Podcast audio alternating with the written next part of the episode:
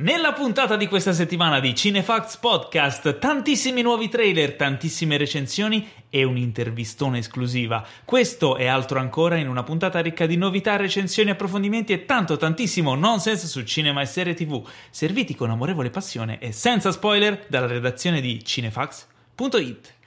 Ospite di questa puntata, Fabio Guaglione, co-regista e autore di Mine, Il soldato col piede sulla mina per capirci, e autore e produttore di Ride, con cui ho potuto fare una bella chiacchierata che tocca vari argomenti e sentirete tra poco. Qui vi parla Paolo Cellamare in studio con il mio abituale agguerrito collega, il fondatore, direttore editoriale, anime pilastro di Cinefax, colui che viene saltuariamente posseduto da Dick Cheney, il leggendario Teo Yusufian. Ciao a tutti, ma che presentazione è? Ma poi, tra l'altro, allora, va bene, intanto saluto tutti quanti, ma voi non lo vedete Paolo quando fa la presentazione, ma gesticola, lui praticamente interpreta questa presentazione anche con il corpo, perché dà i pugni nell'aria, eh, fa tutti dei gesti strani con le mani e io sono qui che devo aspettare che finisca di parlare e non, non, posso neanche ridere. Cioè non, Ma te quella posso... è l'esperienza, per dare il meglio di te con la voce, devi muoverti devi muoverti anche, tipo se io faccio così allora vuol dire che so, mi sento un cretino. Esatto, però. esatto, è così, è così. Ma... Attento Teo, aspetta, aspetta, aspetta. Prima di partire col podcast vorrei ringraziare lo sponsor di questa puntata. Giusto. Cafarnao, il film di Nadine Labaki che trovate al cinema da giovedì 11 aprile. Ascoltiamo il trailer. Pensavo di diventare un uomo bravo, rispettato e amato. Ma Dio non vuole questo. Dove vivi, Zayn? Nel carcere minorile di Rumie. Quanti anni hai? Non lo so, perché non chiede a loro? A quanto pare i genitori non sanno la data esatta della sua nascita. Voglio che i grandi ascoltino quello che ho da dire. Sono stufo di quelli che non sanno occuparsi dei loro figli.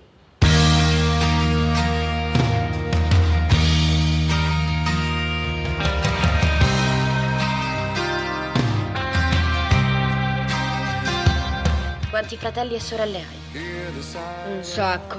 Ti mancano un po'? Io di tutti, mia sorella sa.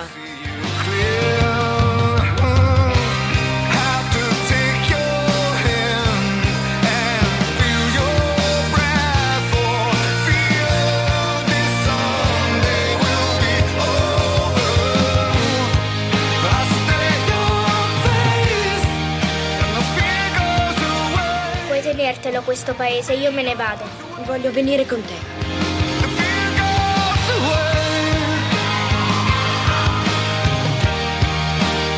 Hai chiamato i media, la stampa. Perché sei qui? Per fare causa ai miei genitori. Per avermi messo al mondo.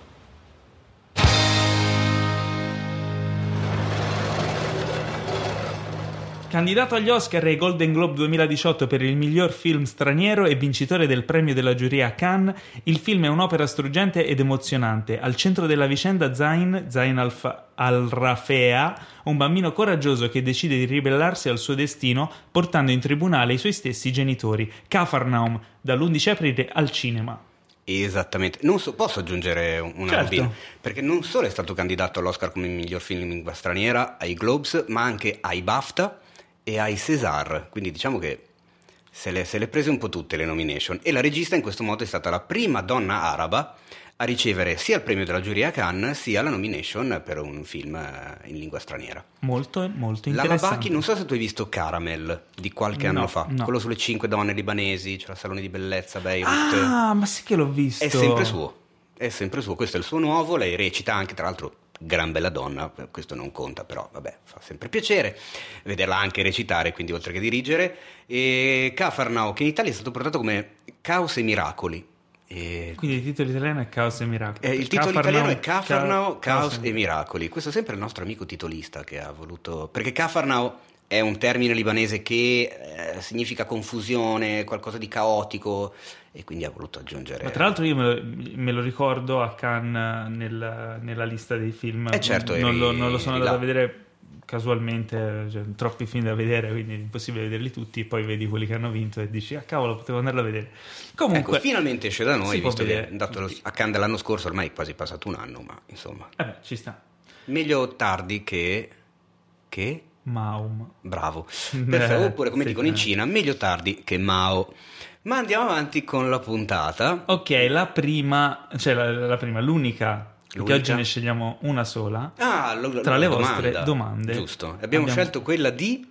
Allora, intanto abbiamo selezionato una sola perché è la domanda della settimana e una ne dobbiamo È scegliere. vero, perché abbiamo detto, nelle altre puntate abbiamo fatto un po' troppo gli stupidi e quindi Eh abbiamo sì. detto, oh, visto che c'è una domanda seria, qualcosa di tecnico, qualcosa su cui abbiamo parecchio da dire, eh, Esatto. che magari può essere utile, anche abbastanza didattico per chi ci ascolta, ne abbiamo scelta una soltanto questa volta di domanda che mh, ci mandate sulle Instagram Stories ed è la domanda di, Di Adebrune underscore. ok, che ci ha chiesto? che ci ha chiesto eh, se foste una principessa Disney, quale vorreste essere? Ora, tu te lo sai, io sono... La mia eh, esperienza in classici Disney è tipo zero. No, come zero? Sì, io Vabbè, sono- compenso sono io, un- io sono abbastanza sì, fag invece. Quindi inizia tu. Inizio io? Che Io principessa... ci, io ci devo pensare un po'. Però vedi, vorreste essere o sareste? Perché questo è fondamentale secondo me come Ah, punto. beh. Cioè, per Allora, una cosa è tu- secondo te quale saresti, una cosa invece quale vorresti essere. Potrebbero essere anche due differenti. Non è una sfumatura da poco. Non è una sfumatura assolutamente da poco. Quindi? Tu. Quindi? Quale vorresti essere? Allora, quale vorrei essere? Allora, io probabilmente vorrei essere, ci sto pensando alle varie opportunità. Eh, Cacchio, opportunità, Bia- Ma sì, certo. Allora, so, Biancaneve, insomma, voglio dire, stai lì a lavare la casa dei nani tutto il giorno, a fare i piatti, No. due pari, fare i letti, poi sono sette, cioè fossero due. Forse Fai- quella fai- è saresti. No, secondo me io sarei la bella addormentata nel bosco. Che fosse possibile io non mi alzerei mai dal letto. Probabilmente sarei quella ma lì. Non l'ho mai visto quel film. Non ma, l'hai- ma- no, no, ma io guarda. ne puoi ti dico una cosa che ti farà sicuramente piacere. Ripetilo, sveglia. ripetilo. Non l'ho mai visto. Cosa? Eh, questo dovete capire, è un nostro vecchio tormentone. ecco. Esatto. Quando. ehm, quanto odiate le persone che quando dite che non avete visto un film rispondono con Cosa? tantissimo. Eh, no, non l'ho visto, ma eh, lei per quanto della durata del film rimane addormentata? Beh, rimane addormentata per un po'.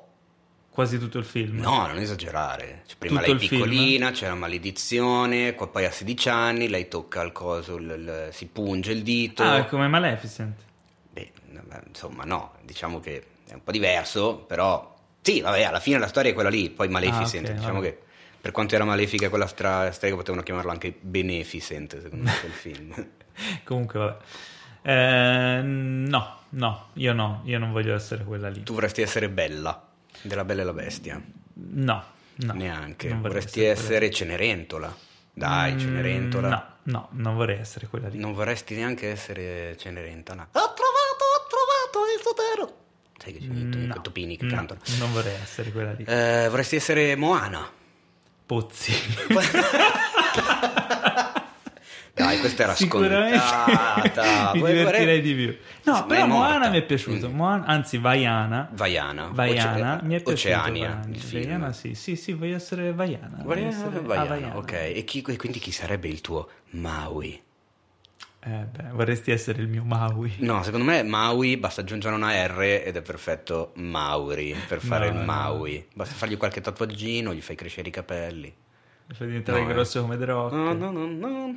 Comunque è um. Oceania o Moana, Mm. eh, veramente bello, mi è piaciuto un sacco. Anche a me è piaciuto molto. Con, il- tu- con la canzone principale che secondo me è spacca.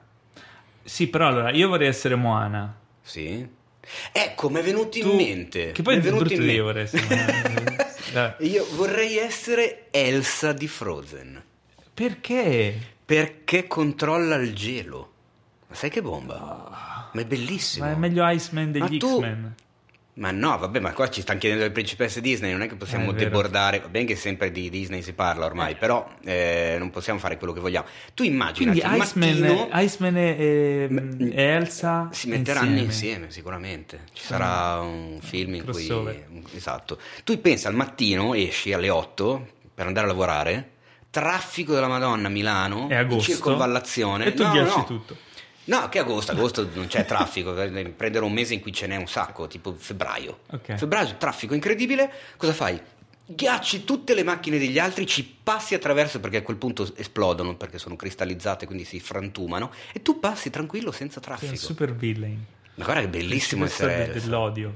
Eh certo. E invece quale saresti? E poi scusami, non ti mancherebbe mai più il ghiaccio per i cocktail. E questa Eh. è una cosa da non sottovalutare. Le altre principesse, eh, sempre lì con il cocktail senza ghiaccio. Eh, E invece no. quale saresti? Quale sarei? Te l'ho detto, Ah, secondo me è la bella addormentata. sì, Io sì, quale sì. sarei? Quale sarei? Non- anche perché la bella addormentata, se ci pensi, è idiota. Perché nel senso, se hai una maledizione addosso che ti dice che eh, il giorno del tuo sedicesimo compleanno ti pungerai un dito e cadrai nel sonno profondo, eccetera, perché cioè, toccherai il, il- il- il fa- il favo, il, il fu- il fa- Il, come si chiama il coso del non pezzo so. di, di quello, l'arco, la- Il la- quello che serve per cucire, insomma, con Il la il ruota coso, e la il punta. Ma perché? Se i tuoi fanno bruciare tutte quelle robe lì che sono nel reame, ma perché vai a cercarlo apposta? Proprio il giorno del tuo se... Lo vuoi... Lo lo fai apposta. Sei stupida. E allora te lo meriti di cadere Quindi per questo ti senti la bella addormentata? Per quello no, che probabilmente, per quello che probabilmente sarei quella roba lì, esattamente. Ok, io non lo voglio sapere. Allora, cioè non voglio sapere chi sarei io. Ma come no? Hai detto prima no, basta. Vaiana. Siamo in ritardo, andiamo avanti. Va bene. Ok, trailer. Speriamo di aver risposto alla domanda di No, però Ade tu hai, hai- hai un'idea per chi io sarei? Se fossi- Tu secondo me saresti Rapperonzolo. Ok, va bene. Non Tu so hai presente chi sia? Che Quello dei capelli lunghi, Bravi. perché non ho capelli. Eh, Ok. bravo. Benissimo, Beh, allora così non fa più ridere. Passiamo ai trailer. Non faceva ridere neanche prima. Passiamo ai trailer. I trailer di questa settimana. I trailer, ragazzi, i trailer è un momento importante perché è quella. È quell'aspettativa, è l'attesa del piacere che forse è anche essa stessa il piacere. Piacere. Quindi eh, il primo trailer di cui vogliamo parlare è un film totalmente sbucato fuori a sorpresa. Di quelle belle chicche che non ti aspetti, che però già questo- questa attesa è piacevole. Ed è Stuber. Stuber Che è una crasi tra tra Uber e... e Disco Stu. No, quasi. No, è Stu, che sembra essere il nome del tassista. Ah, Cioè, ok, del- dell'uberista, anzi. Ok, che non è Disco Stu, ma è Kumail Nanjiani. Chi è Chi Nanjiani? dice? Dai, se non sapete chi è Kumail Nanjiani è un problema. Ku- ku- È, un, allora, è una- un bravissimo attore com- comico. Co- che- un Com- bravissimo comodo. attore co- È un bravissimo comodo. attore Un Commodore. bravissimo attore comodo. ehm, di origine pakistana, che è uno dei protagonisti di Silicon Valley, che ha fatto eh, il bellissimo film The Big Sick di- dell'anno scorso, se non sbaglio. Di, l'anno scorso, due anni due fa. anni fa, sì. Eh, e che è apparso in diverse serie tv e, e anche altri film. Allora, Stu- Stuber eh, racconta di questa sorta di, è una sorta di buddy movie comedy eh, con Kumail Nanjiani e eh, il bravissimo eh, Dave, Dave Bautista. Bautista. Eh, che sembrano una strana coppia. Il, il film sembra un po' Deadpool, nel senso che c'è questo qui che è un tassista, in realtà è un uberista. Come Mm. si dice? Uberista. Non lo so come... Autista E- di Uber. E gli piomba dentro questo action hero pazzo che è... Che però è un Bautista, poliziotto. Che è un poliziotto, a differenza di Deadpool che non è un poliziotto. Che bisogna capire perché un poliziotto usa Uber. Però vabbè. E no, ma fa parte della storia, credo. Cioè, Sì, eh, quello sicuramente non penso si siano sbagliati. Beh, Cioè- una volta nei film di una volta se quest- cioè, prendevano una macchina a caso. Probabilmente esiste già qualche film del genere dove tipo il poliziotto raccatta una macchina perché gli serve per l'azione e succede un casino. Credo Mm. ci sia Sì, può darsi. In questo caso siamo nel- nei tempi moderni, c'è Uber, prende Uber e ne succedono di tutti i colori. Vi consiglio di vedere il trailer, sembra molto interessante e non vedo l'ora di vedere il film. Tra l'altro avevo letto, su- seguendo su Instagram Kuma- sia Kumail Nanjiani che Dave Bautista, eh, ne parlavano, eh, pare che si siano divertiti un sacco sul set e siano diventati grandi amici, quindi poi sapendo anche che simpaticone deve essere Bautista tra tutti Io infatti sono curioso di vedere Bautista l'hai preso con un personaggio comunque comedy come Drax nei Guardiani Sì. della Galassia, però senza trucco e senza quel carattere che ha Drax che comunque ti, butta lì la battuta un po' fuori luogo che quindi ti fa ridere perché lui è inopportuno. In realtà qua sembra completamente un'altra cosa e lui è se stesso con la canottierina e gli occhiali da sole. Vediamo. Sì, Sono sì, curioso. sì. Tra l'altro, secondo me avranno anche improvvisato un botto, quindi Mm. sarà molto divertente. Allora, il secondo film di cui abbiamo visto il trailer Mhm. Eh? non è un film. Un film. no, per- guarda, eh, perché tu vedi, tu leggi la scaletta così pedissequamente. In realtà, una volta che hai letto il secondo film, potevi giocartela e andare a leggere la terza riga invece della seconda. Ma siccome non l'hai fatto, parliamo della seconda. Perché sapevo che tu sapevi. Eh certo, la serie televisiva per Amazon di Nicholas Winding Refn, ovvero Too Old to Die Young, che è un po' la condizione di me e Paolo in questo momento, ovvero troppo vecchi per morire giovani. Eh, allora, Sì, che cosa facciamo... triste tra l'altro. Eh questo sì, ormai, ormai siamo troppo vecchi. Non mi ero soffermato un attimo a tradurre Eh? il titolo. che cosa brutta. Allora, Soprattutto io manifesto la mia assoluta mh, tifoseria, il mio Mhm. tifosaggio nei confronti di NVR, come ama chiamarsi lui, che ama questa cosa con le iniziali. Anche, anche la serie l'ha presentata come TOTDY. Ma perché? Ma chiamala con il nome lungo. Vabbè, a me Refn piace tutto, quello che ha fatto praticamente. Tutto, tutto, tutto, Tutto, guarda, mi ha convinto un filo meno, solo Dio perdona, ma per una questione di... non lo so, ci ho visto un Gosling un po... che, non, che aveva poca voglia, non mi ha convinto molto la storia. Visivamente però mi ha fatto impazzire anche quello. Finora Ref non mi è sempre piaciuto tutto e The Neon Demon, sì, mi è Invece, piaciuto guarda- un casino. A me Ref non mi fa incazzare come una iena. Perché quando ti trovi di fronte a un regista di cui ami tipo in maniera smisurata un film e poi dopo, e mi riferisco a Bronson, Mhm. e poi dopo odi in maniera smisurata un altro film e mi riferisco a The Neon Demon. Come, come faccio? Come faccio? Non, non riesco. Cioè, a parte che dopo aver fatto quel film lì, che veramente ho odiato, alla, cioè, proprio lo trovo. so, te l'ho detto lo cancellerei dalla storia del cinema. Eh, non, non riesco più a eccitarmi. per- perché visto questo trailer, se non avessi visto The Neon Demon, avrei. cioè, vedendo questo trailer, eh, sarei stato insomma, abbastanza carico. Allora, spieghiamo di cosa si tratta. Il trailer, allora, la serie innanzitutto sono di- ehm, consta di 10 episodi da 90 minuti l'uno. Quindi 10 Quindi film. Sono praticamente 10 film, che è una roba bombissima, secondo me. Il protagonista è un poliziotto interpretato da Miles Teller, ovvero il batterista di Whiplash, coadiuvato dalla presenza della sempre bella e piacente, per quanto mi riguarda, Gena Malone o Iena Malone. Noi, noi ho sempre chiamata Gena, poi magari Gina. si chiama Iena. È Gina Malone. È Gi- ma no, Gina sarebbe Gina, come Gina. Gershon. Secondo me Invece un americano legge Gina. legge- Dici che... Ah, sai che forse sì. Vabbè, comunque c'è lei. Un giorno glielo chiederemo. Quella patata di Iena Malone, che ha fatto, di Gina Malone, anzi, che ha fatto sia di Neon Demon, che faceva la truccatrice, ha fatto anche una di quelle che ha fatto Under- Hunger Games. E in questo momento, scusa Gina, ma non mi vengono in mente altri film, ho un vuoto totale. Comunque, ambientato in questa Los Angeles eh, particolarissima, luci a neon eh, a manetta, violenza estrema, fotografia leccatissima, e insomma è, è il refn degli ultimi anni.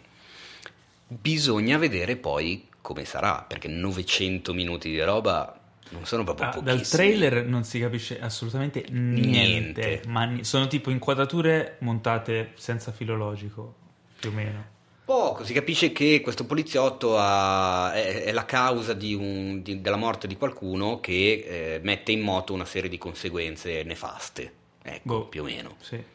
Però, Però, boh. vis- non sapevo di questa cosa dei 10 episodi da 90 minuti, il che mi fa presagire che siano molto lenti. Ma Certo. molto lenti, perché il tipo di Certo. inquadrature che vedo, di fotografie che vedo, è molto leccata, molto curata. Per fare una serie TV i tempi sono stretti, quindi probabilmente ci sarà una media di lunghezza per inquadratura di Due minuti e mezzo. una roba del genere. Tra l'altro, Io eh, adoro, in, una, in una delle inquadrature che si vedono nel trailer montata velocissima, sembra che ci sia Hideo Kojima. Ora, alcuni di voi che ascoltano sanno bene chi è Hideo Kojima e diranno cosa? Altri non sanno chi sia e non ve lo sto a spiegare perché non- comunque non susciterebbe in voi alcuna Aspetta, reazione. Intanto diciamo anche, ringraziamo Alessandro Dioguardi, uno dei miei redattori, che, Che ci ha fatto notare, che ci ha fatto notare la cosa. Io avevo visto il trailer, poi ho letto la news scritta da lui e ho detto, e cosa ci fa al minuto 1.54 Hideo Kojima? Ho detto, eh, ma dove Potrebbe essere, allora, potrebbe essere semplicemente uno che gli assomiglia, Eh. ma sapendo che Hideo Kojima è NWR R. sono amici perché hanno postato diverse selfie insieme o Kojima comunque le posta è un grande fan Kojima e si conoscono Potrebbe Eh, essere lui. potrebbe essere che gli ha dedicato insomma, un cameo E tra l'altro ha in mano una katana e fa Beh. dei danni, quindi... Beh, Eh, chi lo sa chi, sa- chi lo sa. Vedremo, vedremo, vedremo, ma... mentre un altro che fa tanti danni Esatto. ed è inaspettatamente eh, sbucato fuori a sorpresa il trailer di Joker di Todd Phillips Esatto. Todd Phillips, ricordiamolo sempre, perché a me fa impazzire sta cosa, il regista di Una notte da leoni. esatto The Hangover a me piace chiamarlo The Hangover perché Anche, anche a me. che più Però uno poi magari dice, Però poi il regista nostro- di The Hangover. Che- Cazzo di film è? Però dobbiamo ringraziare il nostro amico che traduce esatto, i il titoli nostro che è amico diventato The Hangover che in italiano Hangover non ha una traduzione cos'è? Eh, I po- postumi, postumi della, della. Sbornia, quindi lo sì. potremmo chiamare eh, Eh, tipo da quando esce? Quando è? Tipo, a Natale al cinema i, I postumi, postumi della, Sbornia. Sbornia. non era bello invece una notte da leoni capisci Beh, ma anche no? solo postumi. i tra- postumi I postumi. I po- poi sembrano loro quattro i po- siamo i E postumi poi dopo siamo tot, qui per te vi siete divertiti con i postumi? Adesso. A Natale quest'anno i postumi 2. È veramente brutto. Vabbè, quindi poi Todd Phillips eh, ha fatto ah, il primo Hangover è una figata E il secondo mi è piaciuto meno il terzo non l'ho visto Ecco, non guardarlo. ok Uh, Eh, posso ma dire che il Joker- trailer di Joker mi è piaciuto da impazzire. Mi è piaciuto un casino, non anche me l'aspettavo. anche- ah, ricordiamo che è prodotto da Martin No. No, non, Non è più. prodotto, non più, Non che più. era un giorno, Era- un tempo, era- allora, rip- ripartiamo. Ricordiamo che era un tempo prodotto da Esatto. Martin Scorsese, No, ma non lo è eh, più. Lo zio Marti è uscito dal progetto Però- tempo fa. Però Ma sei sicuro di questa cosa? Sì, assolutamente. Sì, te l'ha detto zio. me l'ha detto Marti l'altro giorno, l'ho sentito, gli ho detto "Oh, ma zio, Martins, cazzo, ma è il bellissimo. detto. È bellissimo il trailer di Joker, hai fatto un gran lavoro". Ma poi ci ho visto dei rimandi anche a Re per una notte, a Taxi Driver, Sì. questa New York, un po'. Lui mi ha detto "Guarda Teo, eh, io non, sono più produttore di, di Joker da un sacco di tempo". È una notizia che Però aspetta, non cioè, l'ha detto così. ha viaggiato. No, no, l'ha detto proprio esattamente così. fammi la voce di zio Martin. La voce di Zio Martin. Eh. Ehi, ciao, eh, veramente non sono più produttore di Joker da un sacco di tempo perché ho dovuto fare un'operazione alla gola e adesso ho la stessa voce di Christian Bale quando fa Dick Cheney in Vice. Ok. Questo mi ha detto e io mi fido. No, allora, eh, intanto eh, mi è piaciuto molto vedere quei rimandi di cui, a cui accennavi. Mm. Cioè, allora, eh, Joker è ambientato negli anni 80. P- se- sì, 70, sembra 80, metà 70, 80, una roba già inizio 80. Ok, e, Pare. eh, Joaquin Phoenix interpreta Joker, che nei Interpreta fumetti... Arthur Dent o Flint, Dent. No, Dent. Dent, Harvey Dent. No, Harvey Dent bravo, allora è Arthur F- qualcosa. Vabbè, allora, ricordiamo no, che nei fumetti che il, il personaggio di Joker nella mitologia non ha alcun ehm, non ha alcun cosa, cosa c'è te? Cosa Eh, mi eh, quello- quello- passami quello lì mouse? secondo. Eh, il il no mouse. non è lungo il film Ah, vuoi vabbè, controllare come si. Sì. vuoi controllare come si chiama Eh, io parlo e controllo come si chiama allora dicevo Ma ti si sente male perché sei fuori fuoco con il microfono. Ah, Guarda, eh, eh, Donna, raccontami questa scena cos'è raccontami questa scena Ma siamo alla puntata numero 10 e ancora facciamo queste figuracce. Allora, il film praticamente racconta eh, del personaggio del Joker prima che diventi il personaggio del Joker. È questo uomo terribilmente disadattato, maltrattato, che si chiama Arthur Fleck. Fleck, vedi? Era un fl qualcosa. E praticamente anche il personaggio di De Niro pare che sia fondamentale per eh, l'evoluzione eh, in negativo di questo personaggio. De Niro interpreta In il conduttore di questo talk show, che può essere tipo Jimmy Kimmel, quelli lì. Però, Attenzione, ha- alzato co- il ditino, Paolo. il. La cosa figa è che in, in Re per una notte o The King of Comedy, se come me amate i titoli originali. Oh, non c'è come uscirne vivi da in, quelle cose. in Re, Re per una notte o The King of Comedy, eh, Robert De Niro interpreta questo eh, Pupkin. Popkin, esatto, eh, Rupert, Rupert Pupkin. Rupert Popkin, eh, questo cabarettista fallito che non fa ridere nessuno e cerca in tutti i modi di diventare famoso e il ehm, presentatore dello show in cui lui vuole apparire è Jerry Lewis. In questo caso invece Robert De Niro sembra interpretare il personaggio di Jerry Lewis. Eh sì. E eh, Joaquin Phoenix, in questa versione, eh, diciamo, alternativa del Joker, sembra interpretare Rupert Popkin. Quindi eh, è strana questa cosa qui, però sembra funzionare molto bene. Dicevo, nei fumetti Joker non ha delle origini. Mm. Il Joker è un personaggio totalmente misterioso e anarchico anche a livello di storytelling. Tutte le volte che viene raccontato in qualche modo le sue origini, in realtà vengono sempre cambiate.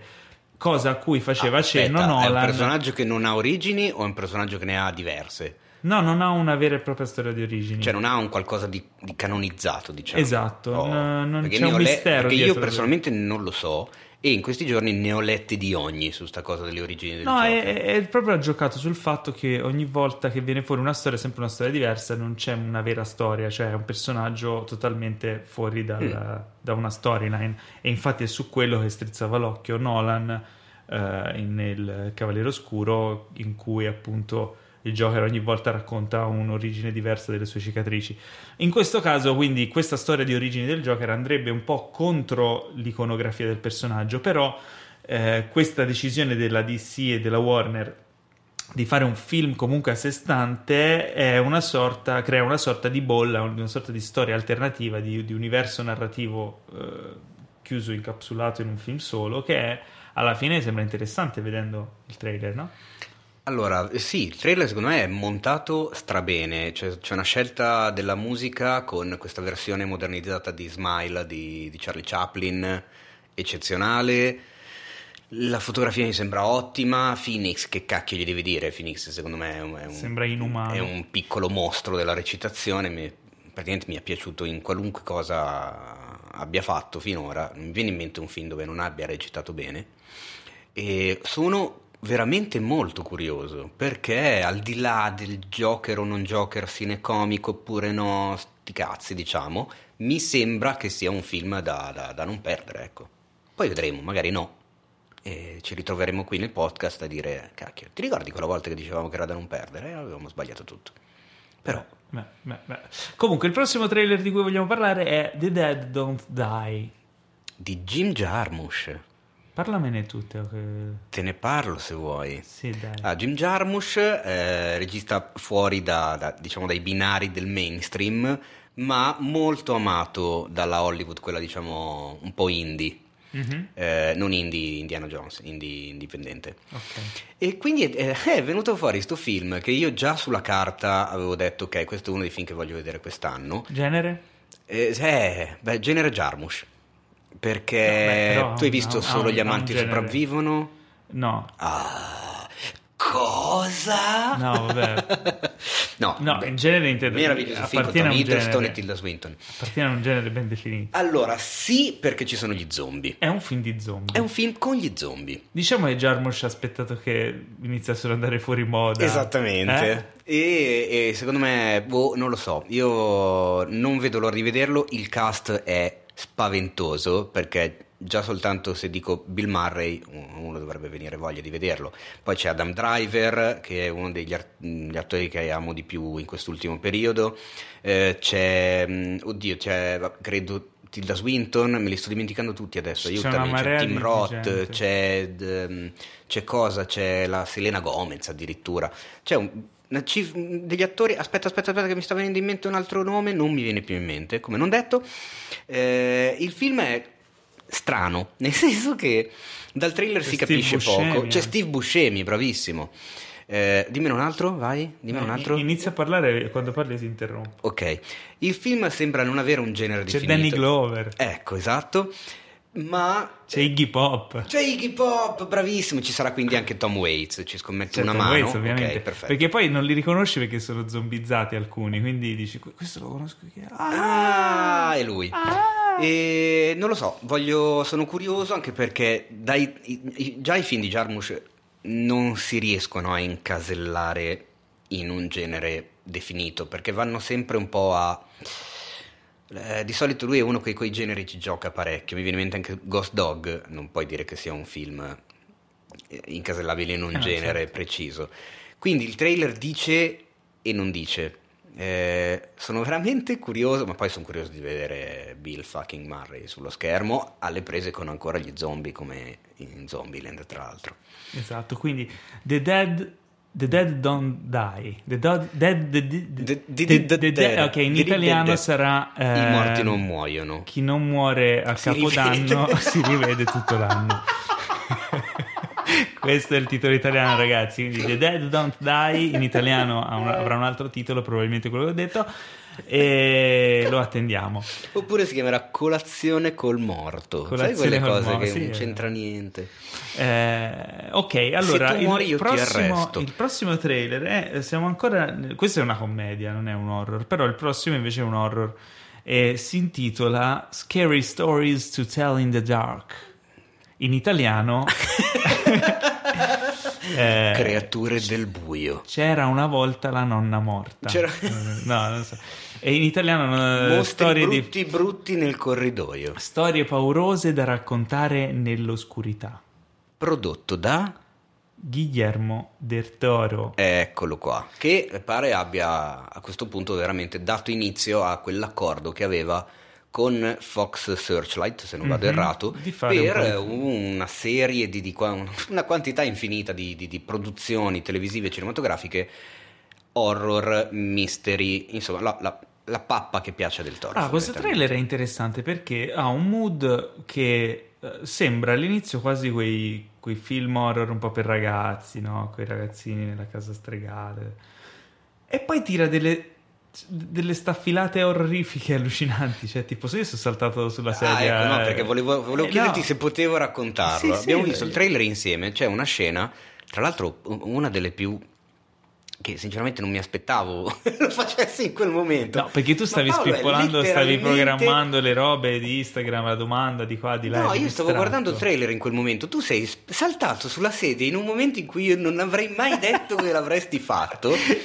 Quando, No, sulle possiamo cose- dire in, in- in quale momento? Senza Questo- spoilerarla troppo. C'è una Vabbè, scena mica, di, Madonna, di- ma neanche il trailer un po', si un po' Cronen- Cronenberghiana. Sì, c'è questo mega brufolo, diciamo. Sì, ma non è, c'è dentro qualcosa. C'è una che- pustolona strana gigante sulla guancia di una ragazza che si guarda allo specchio. A un certo punto esce un pelo. Non è un da- pelo, è da una quest- zampa di un, Ma insetto. sì, ma sembra un pelo. Però quando lo to- cioè, e a un boh, certo so. punto lei fa per toccarlo, c'è questo dettaglio particolare e questo pelo si muove. Paolo è saltato sulla sedia. tipo dodicenne.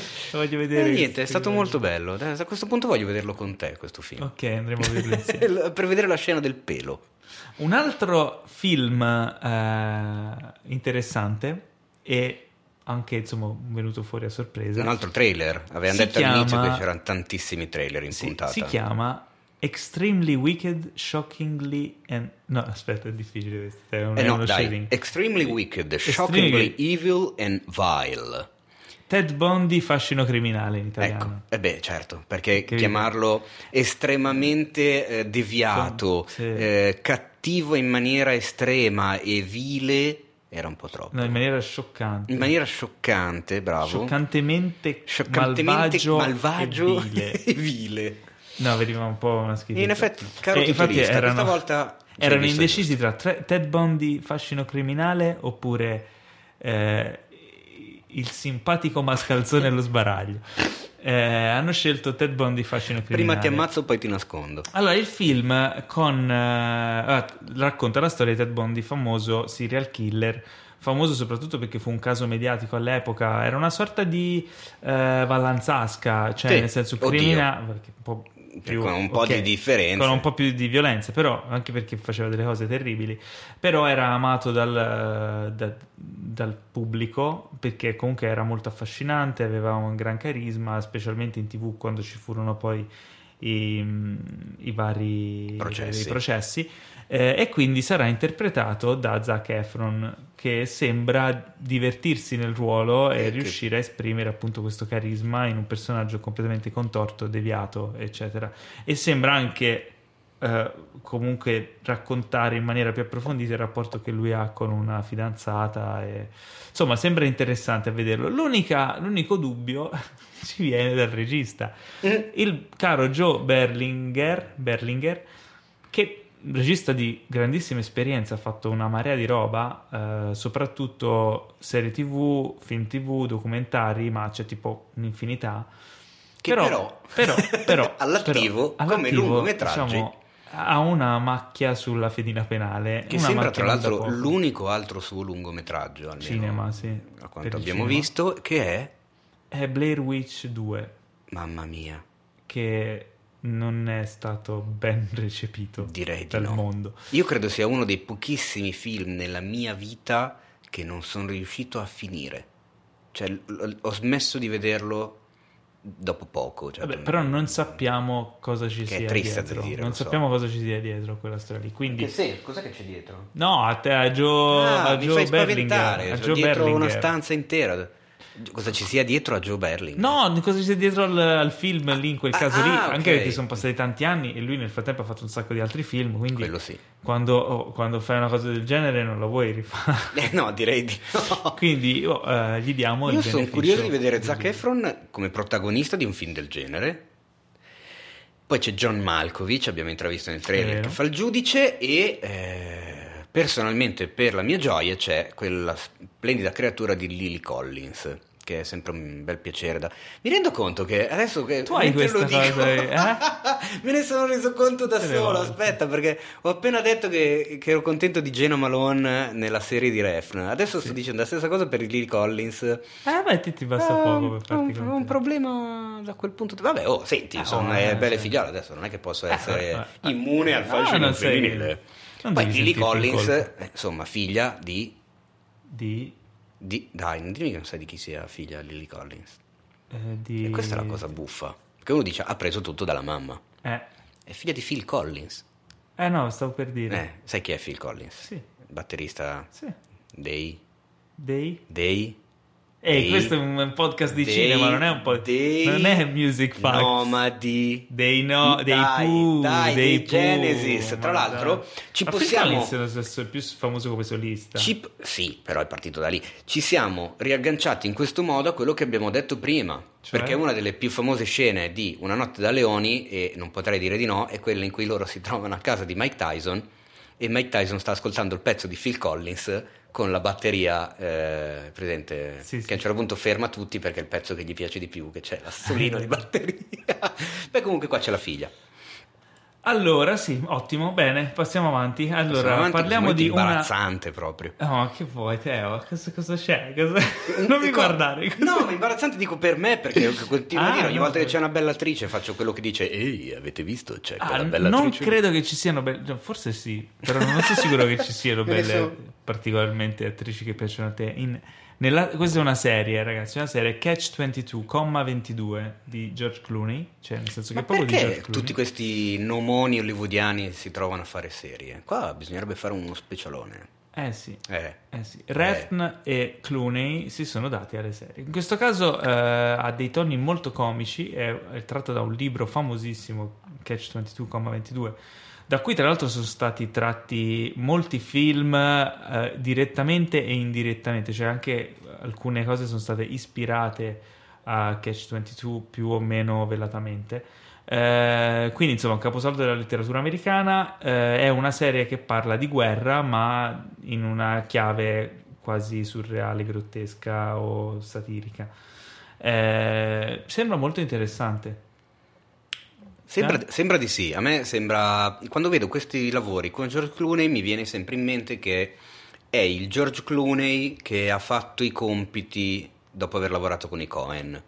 C'ho Sì, sempre questa, questa sensazione di trovare qualcosa di coeniano nei suoi lavori quando si spinge su questo punto, quando non fa il serio tipo Good Night and Good Luck, eh, eccetera. No, perché hai alzato gli occhi al cielo? palle Ma è bello questo. No, secondo me George Clooney è una persona molto simpatica e molto divertente e si deve un po' anche sfogare, fare cose un po' più... Eh? Secondo me la commedia di... Sì, non capisco questa tua digressione. Sì, perché secondo me la commedia George Clooney deve fare commedia. George Clooney è un buffone.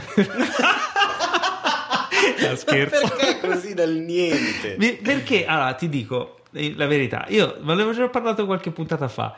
Ho sempre pensato che George Clooney fosse, pallo- fosse tipo palloso, una persona madonna, pesante, no?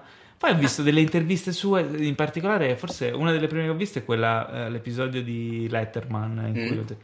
Ma è simpaticissimo Eh, George sì. Clooney, è super simpaticissimo. Vorrei...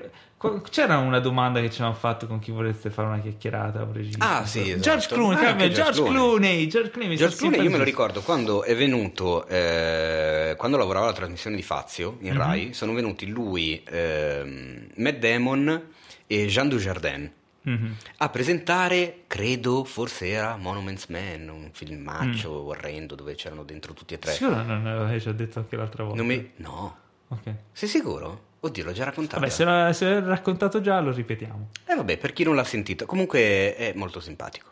Ok, bene. Questa Quindi chiusa mi la dai- mi niente. dai- to- Perché effettivamente mi stai facendo venire il dubbio che io l'abbia già detta. Eh, ho un principio di Alzheimer, ragazzi. Altro che too old to, to die young. Too old to die young. Allora, Qua è molto peggio la cosa. E... Ma arriviamo- arriviamo finalmente, al aspettano. trailer, Ah, tutti trailer aspetti, numero. 3, trailer numero 3 di Avengers Endgame. Eh sì. Primo dei tre trailer che vorrei Primo tornare dei tre trailer bellissimi. Primo dei tre trailer che vorrei tornare indietro e non vedere. Eh, come mai? Perché tu l'hai visto? Sì. Eh, c'è delle cose che non avrei voluto vedere. Allora, io ho fatto un calcolo per lavoro, poi capirai, ti racconterò, se no lo vedranno anche quelli che ci stanno ascoltando. Il film dura 181 minuti. Se tu sommi Non 182. No, attenzione, questa è una news, la buttiamo dentro adesso.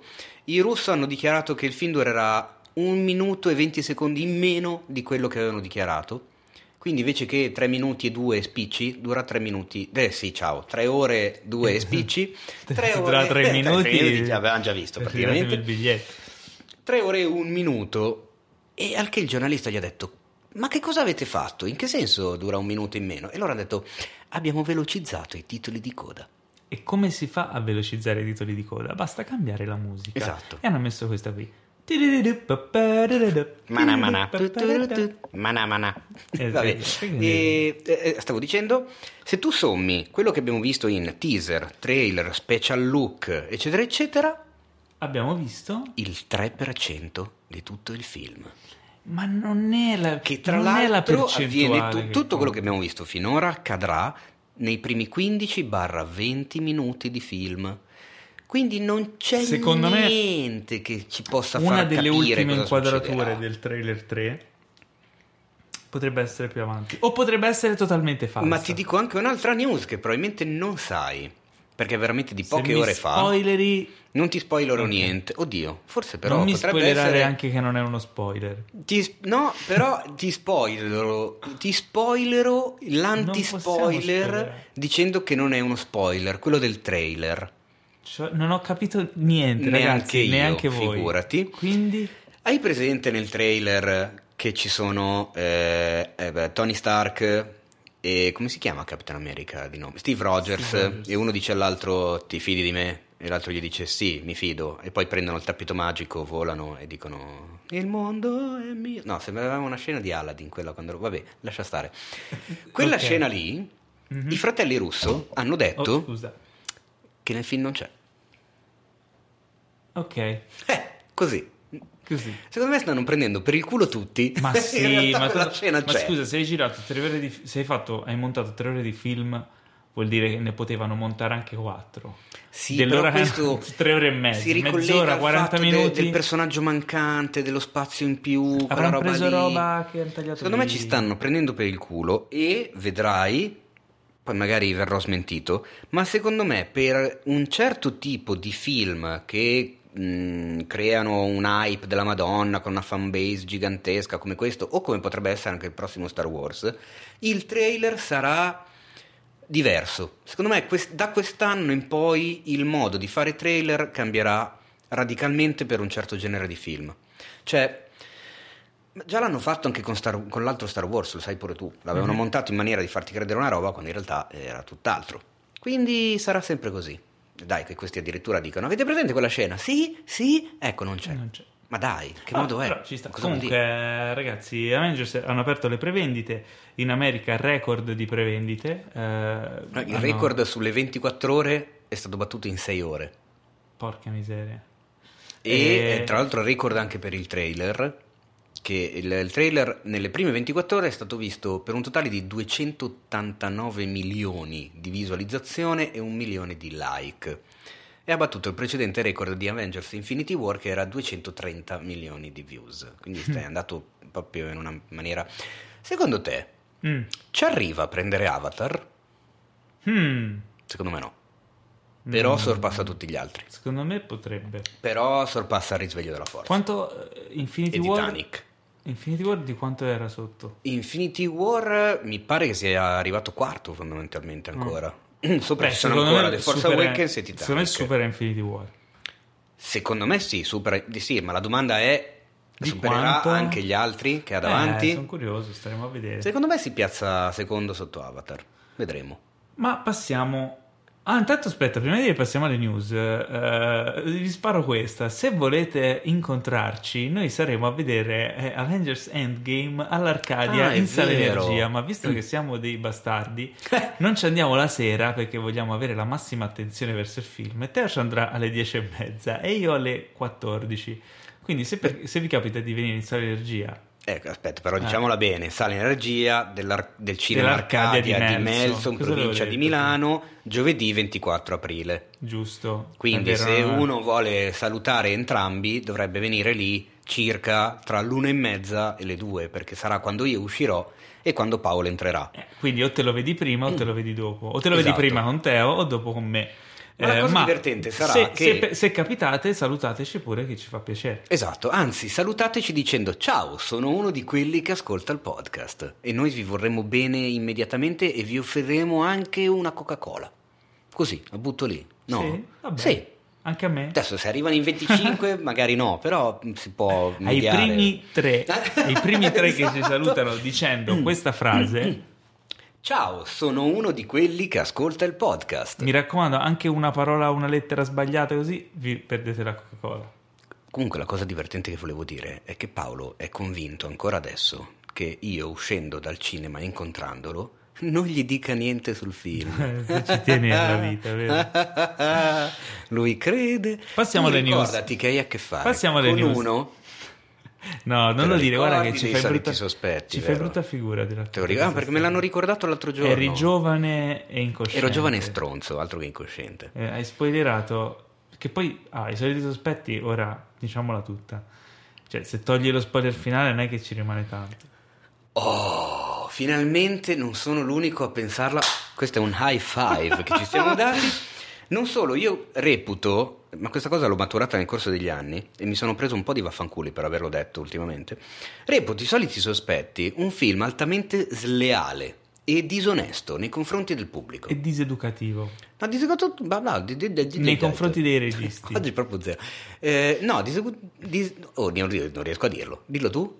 Diseducativo. Non credo, perché quello è un'altra cosa. Però è sleale e disonesto. Ecco. Ok, passiamo. E se ci allora, pensate attimo, parleremo capirete male, che è così. Parleremo male di Brian Singer nella prossima puntata. Esatto. Anzi, no, tra due puntate. Tra due puntate. Ma Allora, passiamo alle news. Eh, Dave Bautista entra nel cast di Army of the Dead. Sai cos'è Army of the Dead? È il prossimo film di Zack Snyder. Dave Bautista è sempre quello che ha preso prima il taxi. Dave Bautista ha preso il taxi L- perché doveva andare sul set Ah, ecco di, di Army of the Dead, altro film di zombie, non di Jarmusch, ma di Snyder. Di quel simpaticone di Snyder. Allora, voglio spendere due parole su Snyder, che è Eh, sempre ok. distrattato e insultato. Mhm. Almeno, secondo me, Snyder ha un buon senso estetico. Mm. Ha un gusto Eh. estetico migliore di quello di Brian Singer. Bisogna vedere di qua. Così buttata lì a caso. Migli- eh, oh, scusa, eh, dai, Teo. Brian Bisogna Singer vedere- ha, ha conciato eh, Oscar Isaac in quel modo lì in X-Men Apocalypse. Dai. Oh, cioè, Madonna, è vero. Se hai gusto Vabbè, estetico, scusa, ma- non la fai. Sì, non lo so quanto sia colpa sua o merito suo. Anche del gusto estetico Eh. di Snyder bisogna vedere chi è il suo direttore della fotografia, come Eh, lavora, bim bom bam. Puoi di tutto di Snyder, ma non che non abbia un gusto estetico dell'immagine. Vabbè, passiamo avanti. Ah, passiamo avanti, esatto. Bautista era nel taxi, anzi nell'Uber, insieme a Kumail Nanjiani, che Sì. insieme ad Angelina Jolie potrebbe far parte del cast di The Eternals, Gli Eterni, film che, eh, che cos'è The Eternals? Non lo sai cos'è? Ma, ma non no, sai? non ne ho idea. È Cos'è? uno dei prossimi progetti dei Marvel Studios Ah. dell'MCU. eh, serie di Jack Kirby Ah, molto sconosciuta Ah, quanto ecco, i allora Guardiani non della Galassia. No, come i Guardiani della Galassia, nessuno li conosceva e quindi magari ci fanno un bel film. Eh, però, quindi ci sarebbero Angelina Jolie e Kumail Nanjiani, eh, ma eh, pare che sia stato posticipato il film a favore di Doctor Strange 2. Quindi viene slitta di un anno. Eh, Mm. Doctor Strange 2 che potrebbe quindi uscire nel 2020. Ora, tutti questi sono rumors, cioè sono ehm, voci di corridoio di cui non sappiamo se insomma, quanto siano attendibili. Però, interessante? Sì? No? sì, io ti me- sto guardando un po' come le mucche quando passa il treno. Sì, infatti non ho- domanda, non hai capito, non hai Cioè, The parlando. Eternals è un film molto atteso perché c'è Mm. molto, diciamo, mh, aura di mistero. Ma Doctor Strange 2 è molto atteso da me perché Doctor Strange 1 mi era piaciuto un sacco. E poi il benedetto Camberbaccio è sempre figo a vedersi. No, a me è piaciuto, è un bel film. Lo reputo uno dei migliori personaggi nell'MCU. Eh, passiamo a Idris Elba, rimaniamo nel tema film fumettosi eh, e eh, stiamo parlando di Idris Elba in The Suicide Squad, che sarebbe il, segui- il sequel di Suicide Squad. The Suicide Squad. No, aspetta, questa la sto scoprendo in questo momento. C'è il sequel di Suicide si chiama Squad. The Suicide Squad. Ma è un sequel o un reboot? È un sequel. È un seaboot. È un sequel. è un sottomarino. Ah, noi avevamo detto che Idris Elba avrebbe preso il posto di Will Smith. Non Sì. è così. Ah, si cambiano le carte in tavola. il posto di. Margot Robbie. No, No, fa un male. personaggio nuovo. Ah, Oh, un personaggio ok. nuovo. Ricordiamo che c'è sempre il bravo eh, Ah, è vero che c'è James Gunn. E quindi vedi- vediamo che combina James Gunn con Idris Elba. Mamma che- che fatica però. Idris Elba, raga, Idris Elba ehm, aveva fatto parte anche dell'MCU, faceva Heimdall. Eh sì. Eh, po- proprio sprecato, cioè nel senso non ho mai potuto... Tra l'altro un personaggio Secondo del quale non gliene è fregato un cacchio a nessuno perché non so se hai notato. E sai a chi è che non Sai gliene i- fregava? I, i posterini che sono usciti Avenged Fallen. Mhm. I poster sono usciti Non dei c'è neanche posterini. lui. Heimdall non c'è. Perché Mm, non è, non si gliene è sbriciolato, è morto proprio lui. Eh, ho capito, ma. Ma neanche. Non Ma li hai visti tutti. chi... gli No, ma c'è una persona in particolare a cui quel personaggio proprio non gli fregava niente. A A Idris Elba, esattamente. E quindi lo rivedremo in nuovi- nuove vesti. Idris Elba a me è un attore che piace moltissimo. Anche a me è un casino. ehm, E, spero insomma che faccia un sacco di cose fighe. Tra l'altro, guardatevi Luther su Netflix. Ah, aspetta, guarda, piccolissima microscopica parentesi. Ti ricordi che qualche puntata fa avevamo parlato di una nuova serie su Netflix con Ah, Idris sì, Elba che fa il vista? DJ? Ho visto le prime cinque puntate in binging proprio, cioè non- Ah, non sono riuscito a di fila.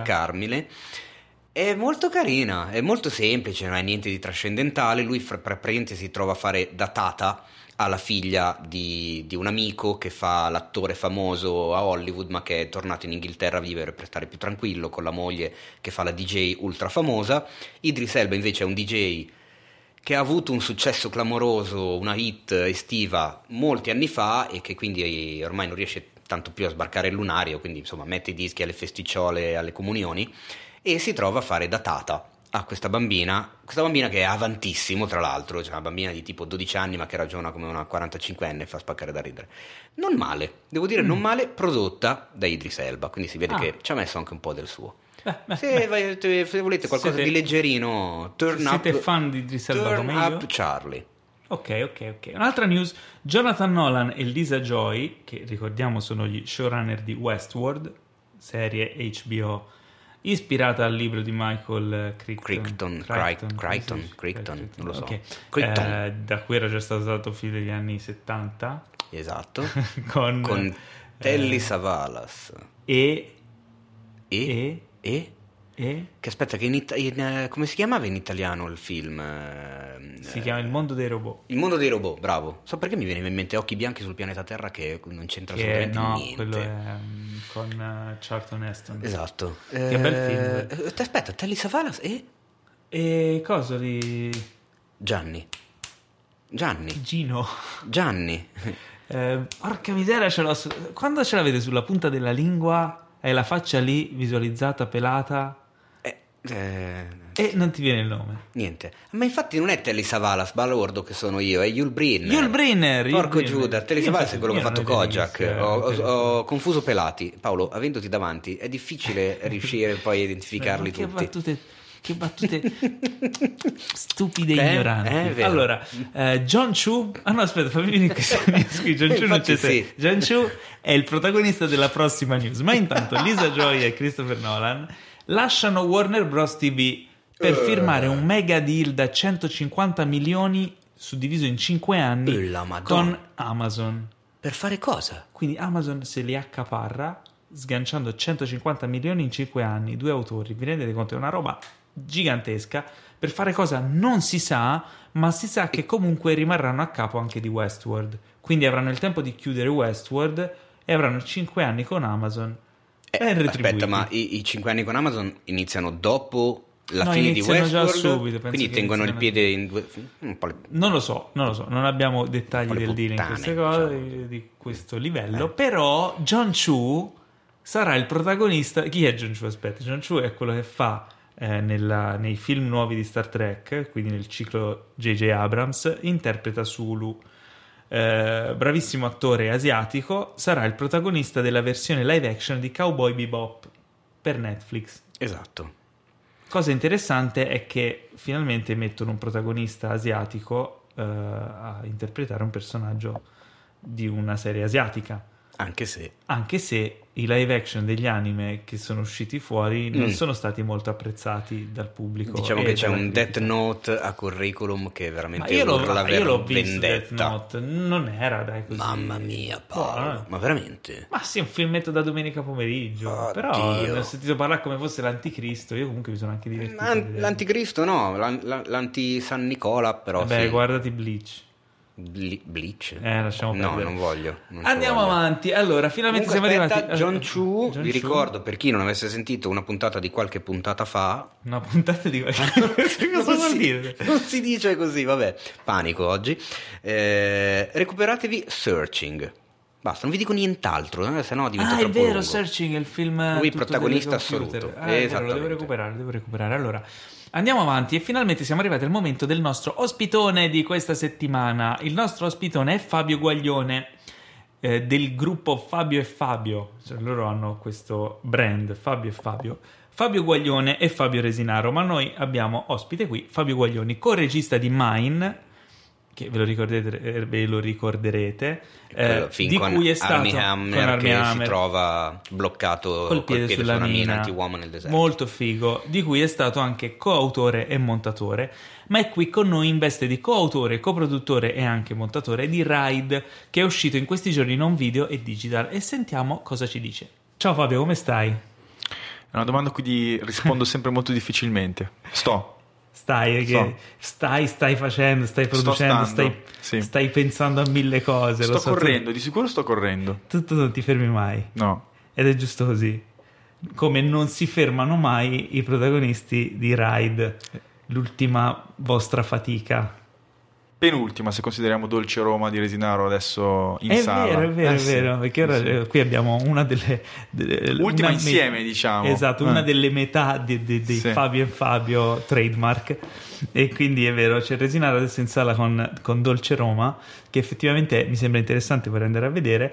E tu sei qui invece per parlarci dell'uscita Blu-ray e tutte le altre piattaforme digital, eccetera, di Ride Esattamente.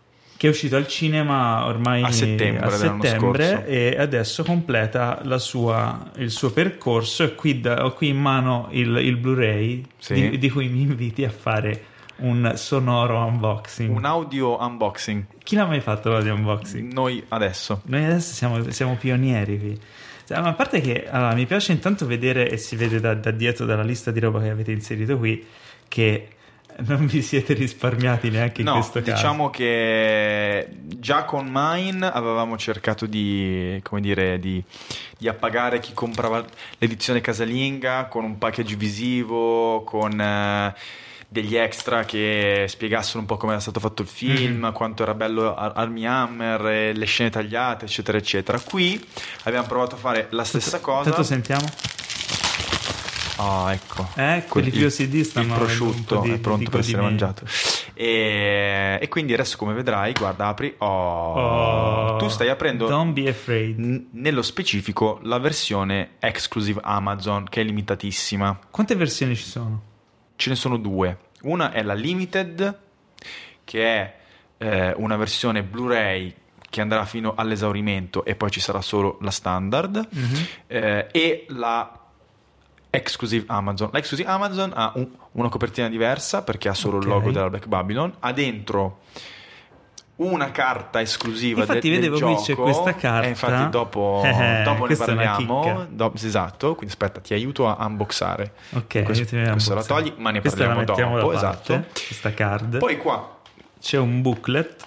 Qua ci sono due, Due? card. Ci sono Ok. due card. Uno è uno dei teaser poster del film senza grafiche. Quindi, se uno se lo vuole mettere tipo Santino, che gli deve ricordare che deve andare veloce e affrontare le difficoltà e le montagne insormontabili nella vita, c'è una, una- una cartolina da mettere. Focalizza il tuo obiettivo. Questo- esatto. Questa qua è un'altra. Eh, appunto sempre pulita da grafiche che è un disegno di eh, Giacomo Bevilacqua autore di A Panda Piace eccetera Sì, eccetera Giacomo lo- lo Ed- conosco bene. ed è una delle sei copertine del fumetto che è uscito per Gazzetta. Nota come in una frase ho già messo 150 informazioni su Quindi aspetta, l'universo cosa- di Ride. quindi cos- è incontenibile, cos'è? Fa- scalpita. Cos'è Ride? Se uno ti fa la domanda. Ride è un modo di concepire le storie, eh, ovvero eh, insomma talmente mh, in maniera talmente impetuosa Mhm. che sono raccontate in maniera veloce, sono fatte in maniera veloce e tendono a espandersi come eh, appunto i, i- protagonisti della storia che de- devono cercare di capire che strada intraprendere e in maniera molto veloce. E, mh, Hai perso il controllo di questa storia e si è espansa di misura. Assolutamente, infatti dopo ti racconterò come si è diramato tutta questa cosa e attenzione, attenzione perché noi vogliamo che queste storie siano innanzitutto delle esperienze, quindi oltre all'esperienza cinema c'è l'esperienza un video, quindi se giri la card e tu hai visto il film, Ok. hai un pezzo in più, cioè nel film si parla sempre dei quattro comandamenti, ma ne vengono citati solo tre. C'è un punto nel film nascosto in cui viene mostrato il quarto, ma sfido chiunque a capirlo. Dietro la card c'è scritto qual è il quarto comandamento. Quindi E già no- uno... Ah, io l'ho letto, ragazzi, ma non lo posso dire. Eh, non lo puoi dire. Dovete Perché com- è- comprare è la regola del- del Ride Club. Esatto, esatto. E quindi questo qua. Poi dentro c'è un booklet. C'è questo booklet dove vedo un sacco di foto di scena e nel Blu-ray, appunto, dicevamo, ci sono un sacco di eh, backstage. Ci sono e- due ore di contenuti speciali. Due ore. Che spiegano come è stato delirante realizzare questo film girato con più di 20 minicamere GoPro. Ecco, parliamone perché magari, magari alcuni di voi che ascoltate non sapete bene di cosa si tratta, cosa è Ride. Eh, Ride è un film action, perché Sì. alla fine è un action, Action però thriller. è anche un, un found footage, cioè un film che racconta la storia attraverso immagini eh, riprese casualmente nel, nel corso della storia, quindi è una ripresa die- intradiegetica, se vogliamo così dire. E eh, tutto il film l'avete girato con le GoPro. Sì, che sono Però- queste mini camerine che gli sportivi spesso Esatto. usano per filmare le proprie azioni. Quindi microcamere, ma non una come è stato fatto in altri casi, bensì una quantità smisurata Sì. per dare sfogo alla vostra megalomania. Sì, no, perché noi dovevamo raccontare un- una storia in movimento e quindi il modo era far sì che eh, diversi ambienti fossero pieni di GoPro e soprattutto le avevamo messe addosso a- agli attori e alle loro bici. Diciamo, brevemente la storia si tratta di due biker acrobatici che vengono invitati a un contest segreto a cui, come dire, se partecipano possono vincere un, un alto montepremi, ma le regole sono sconosciute. Ovviamente questi due sono messi male economicamente, c'è un senso di sfida, ognuno dei due ha delle motivazioni personali, accettano, si ritrovano dall'altra parte del mondo, parte il contest, sembra una figata incredibile, in realtà ovviamente scopriremo che è un gioco al massacro eh, fisico ma anche psicologico in cui cercheranno anche di metterli l'uno contro l'altro. Quindi loro hanno delle camere addosso, le bici han- hanno delle camere e i boschi, le basi in cui entreranno hanno, eh, sono, diciamo, sono costellate di queste mini videocamere. Perché? Perché eh, all'inizio ci siamo detti, ok, giriamo un film, giriamo il primo film in multicam GoPro, ma perché le Quindi, camere eh, vanno. Il, cioè, nel il senso, progetto nasce dall'idea di fare una cosa nuova. Il progetto nasce- Un progetto sperimentale, Sì, fondamentalmente. il progetto nasce da trovare quella frasona che tu dici a un produttore, il produttore ti dice cazzo va bene, te lo finanzio e quindi eh, il punto era non è mai stato fatto un film in multicam GoPro, no? Ok. Eh, con questo tipo di estetica che noi vediamo ormai su YouTube, con i biker che vanno, con la gente che si paracaduta, che fa surf, ma non c'è una storia, quindi noi in quell'estetica sportiva abbiamo aggiunto un elemento thriller sci-fi. E, e quindi questa cosa è, è piaciuta, però siccome ci sono dei film fan footage, appunto dei film dove la camera fa parte della storia, però il protagonista non si capisce perché, anche se c'è un mostro gigante che sta facendo crollare i palazzi, Mhm. cont- continua a filmare, noi abbiamo detto no, cerchiamo di trovare un motivo per cui le camere non si fermano mai, ed è appunto, ok, perché è uno show e lo show non si può fermare, quindi da lì abbiamo iniziato a forgiare tutta, tutta la storia, però eh, organizzare questo film, girarlo è stato veramente molto complesso. E, Eh beh, lo- cioè, avendo io anche un'ottica da filmmaker quando ho visto il film, ho, ho subito capito la follia di questo progetto. A parte che me ne avevi già parlato in fase di, di lavorazione, ma eh, effettivamente è veramente complicato. Sia immagino in lavorazione gestire tutte le camere quando non hai poi il controllo diretto, perché le camere sono addosso agli attori. eh, Il più delle volte quelle che devi usare non hai tu la possibilità di fare l'inquadratura, quindi devi raccogliere o addestrare l'attore a muoversi in un certo modo. Era, era- era un caos m- molto ordinato, nel senso che su 20 camere di media, infatti penso sia il film con la più alta media di camere della storia del cinema. Vo- Voglio spiegare questa affermazione perché tante Mhm. volte sembra che esageriamo. No, nel senso che anche i film hollywoodiani, eh, quando c'è una scena d'azione, probabilmente hanno anche più di 20 camere, ne hanno 30, 40, Certo. forse. Se devono fare esplodere qualcosa, Esatto. Anche assurda. se già 40 sono tante, eh, cioè non sono neanche sicuro che arrivino a 40, però facciamo che 40.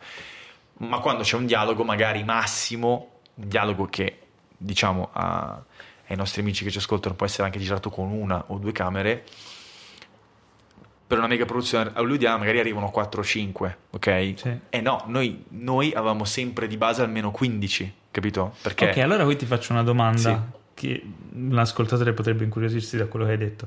Perché ne avevate comunque sempre 15? Perché in una scena di dialogo non potevate spegnerne un po' e usare 5?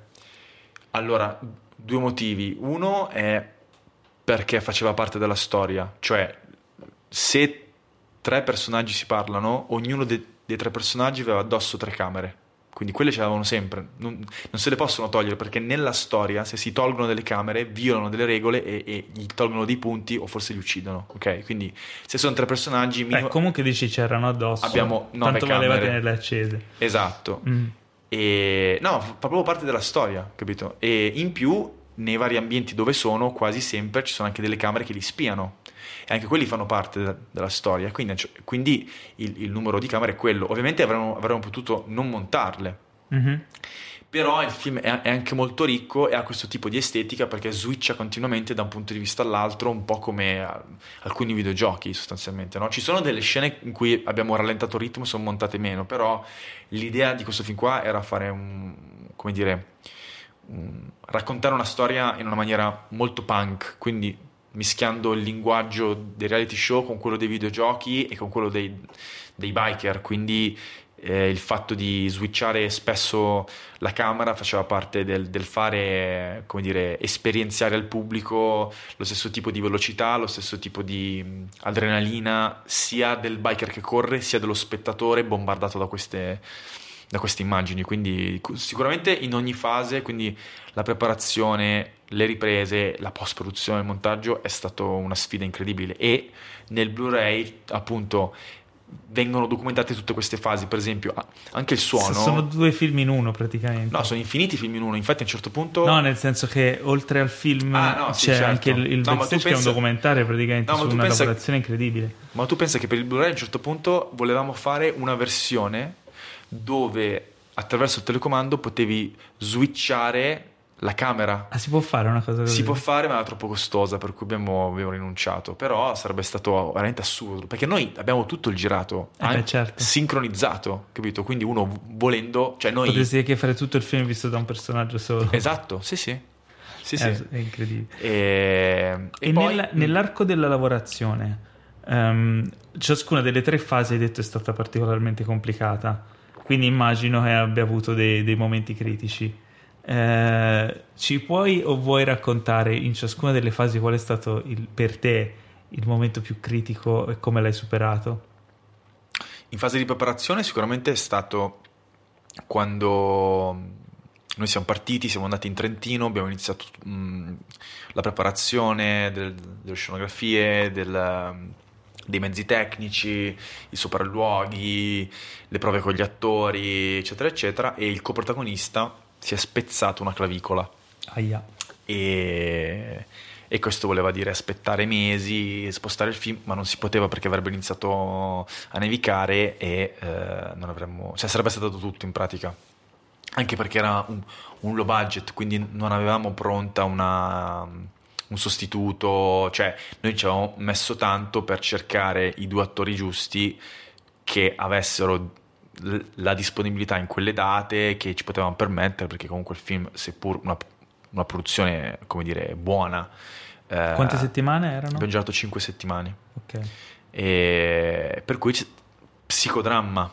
Eh certo. Quindi abbiamo, abbiamo chiamato Lorenzo Richelmi, che è un- il protagonista di Marco Polo di Netflix e di altre, di altre produzioni, che è italiano, mh, ma che parla molto bene inglese, e eh, abbiamo cercato di capire se fosse libero e interessato e eh, ehm, come dire era la nostra unica speranza e doveva dirci sì o no subito perché se no ci saremmo, avremmo tutti fatto le valigie e saremmo tornati a casa e la cosa Quindi gli avete mandato un ologramma della principessa Leia. No, no, io l'ho chiamato e lui stava in vacanza a Barcellona e gli ho raccontato tutta la cosa, ma la roba fantastica è che questa telefonata è nel backstage, Oh wow. perché mi hanno filmato mentre cercavo di convincerlo. Quindi davvero c'è un documentario insieme al film. Esattamente, sì, sì. E non è staged, eh, sono proprio io lì che gli parlo di questa cosa. E, mm, e lui fortunatamente mi ha fatto delle domande, poi mi ha detto di cosa parla, poi gli avevo spiegato tutta questa cosa che per un attore è molto interessante, cioè il fatto che non è il classico film in cui l'attore deve stare dentro uno spazio limitato, fare un passo per andare a favore di luce e a favore di fuoco di camera, dire la battuta, no, aspetta. Mhm. No, noi mettevamo tutte le camere, azione ed era un mix tra il cinema e il teatro, perché gli attori erano liberi, addirittura potevano andarsi dove cazzo volevano e filmavano che volevano. Se, se deliravano. Nei limiti, diciamo. No, diciamo che noi creavamo un caos ordinato in cui su 20 camere almeno 10 dovevano registrare quello che volevamo noi e quindi parlavamo con gli attori e li addestravamo per parlare a una certa distanza, inclinare la testa in un certo modo, quindi loro poi dopo mentre facevano la scena, perché gi- giravamo sempre di master praticamente. Mhm. Master è quando eh, cioè si filma la scena intera e non solo una porzione come spesso acc- accade nel cinema. Era azione, facevano tutta la scena e noi registravamo tutto. E quindi lui era molto, molto interessato da questa cosa e infatti poi mi ha chiamato dopo un'ora mi ha detto guarda io io sono a pagina 40 il personaggio mi piace ma ti dico sì solo per capire come cazzo lo girate e quindi Beh, per un attore credo che fosse un'esperienza più unica che rara. certo certo ass- assolutamente Quindi- Eh, per cui anche questo è finito nei contenuti Blu-ray che comunque oltre al backstage hanno anche uno speciale su ehm, tutta la, la parte audio quindi musica e sound perché tutto quello che si sente nel film è ricostruito. Anche i suoni delle bici i suoni Mm. delle GoPro tra l'altro è stato molto interessante perché essendo le camere parte della storia, anche i vari urti contro il microfono, quelli li abbiamo tutti tenuti, anzi li abbiamo aggiunti per dare proprio una sensazione di veridicità. Ah. E- ma anche tipo tutti i suoni delle bici su- sul prato, è tutto rifatto, infatti è stato filmato il tizio che, che con de- delle foglie cammina, cioè. e, e poi tutta la musica, abbiamo, abbiamo mirato a creare una colonna, son- una colonna sonora del genere chiptunes, cioè molto ispirata ai suoni del Game Boy Mhm. e, e 8 anche un 8 e 16 bit eh, remixata poi perché poi il film segue una certa deriva e quindi poi va a, a- a pescare suoni anche un po' più ancestrali e tipo questa qua su insomma, Spotify o Amazon c'è per cui è anche una colonna sonora figa se si vuole fare fitness secondo me e poi c'è uno speciale su eh, quello che noi chiamiamo il Rideverse, quindi tutte le iniziative che sono Ok, nate. che questo ne parliamo tra poco perché andiamo a espandere. Andiamo a espandere ancora di più il Rideverse. Per chiudere la nostra trilogia dei problemi, Sì. produzione.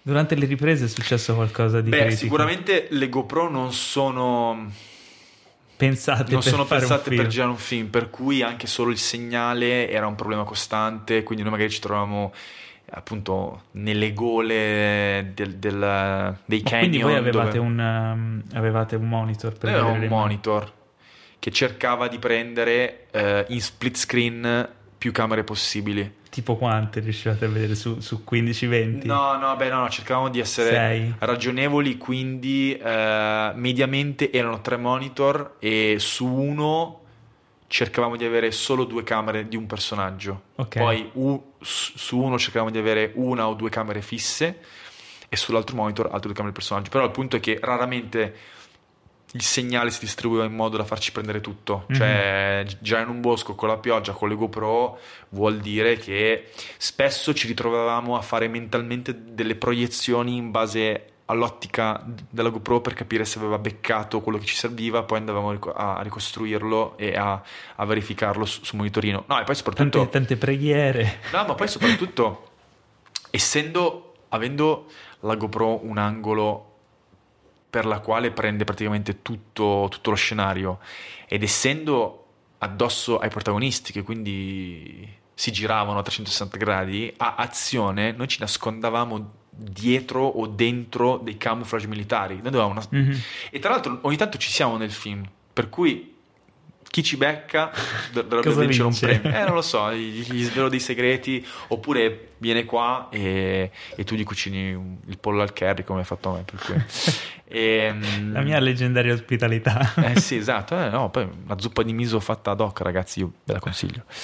E, e poi ehm, in fase di shooting, ovviamente, era tutto molto estremo, nel senso che abbiamo avuto anche scene di parkour, scene di stunt, però sai, senza i budget hollywoodiani e con una scuola di stunt e di parkour italiana che magari eh, ha meno opportunità di cimentarsi in queste cose perché si fanno meno produzioni di questo tipo, per cui ogni tanto c'erano dei rischi o dei momenti in cui eravamo un po', come dire, col cuore in gola. E, e poi invece la post-produzione, ovviamente tu immagina cosa vuol dire montare un film con 20 camere. e lì hai già detto tutto. Eh, basta, cioè, io ti dico solo che per una scena abbiamo dovuto fare un disegnino con uno schema perché non capivamo più niente. Cioè, abbiamo dovuto capire dove erano le camere, attribuirgli dei nomi e poi dire ok, aspetta, prova la V9 perché era delirante.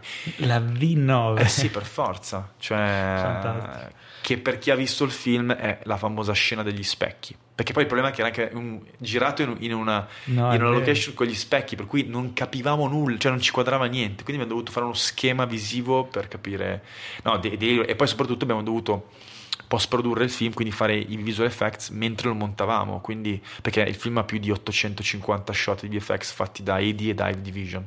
Per cui è stato molto molto molto intenso. È stato, è stato Perché ci lavorato- sono, a livello di VFX, ci sono tutta una serie di effetti sull'immagine di quello che si vede nell'immagine, tipo i monoliti sono in VFX o, o erano reali? Quello che appare nei monoliti. diciamo che ci sono dei monoliti nel bosco e, e tut- tutto il contenuto grafico era da fare in VFX, che era molto complesso perché appunto la GoPro distorce molto l'immagine, non ha una definizione altissima, Bisogna eccetera, adattare gli eccetera. effetti a quello che è la visione della Esatto. GoPro che è particolare. E a volte però erano da fare proprio ex novo i, Mm.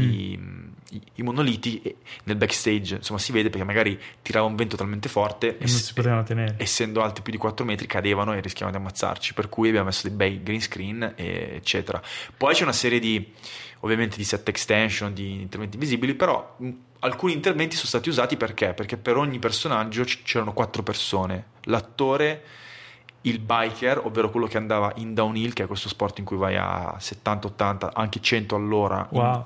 in, discesa. Infatti, c'è una scena del film dove lo fanno sulla neve, questi sono matti.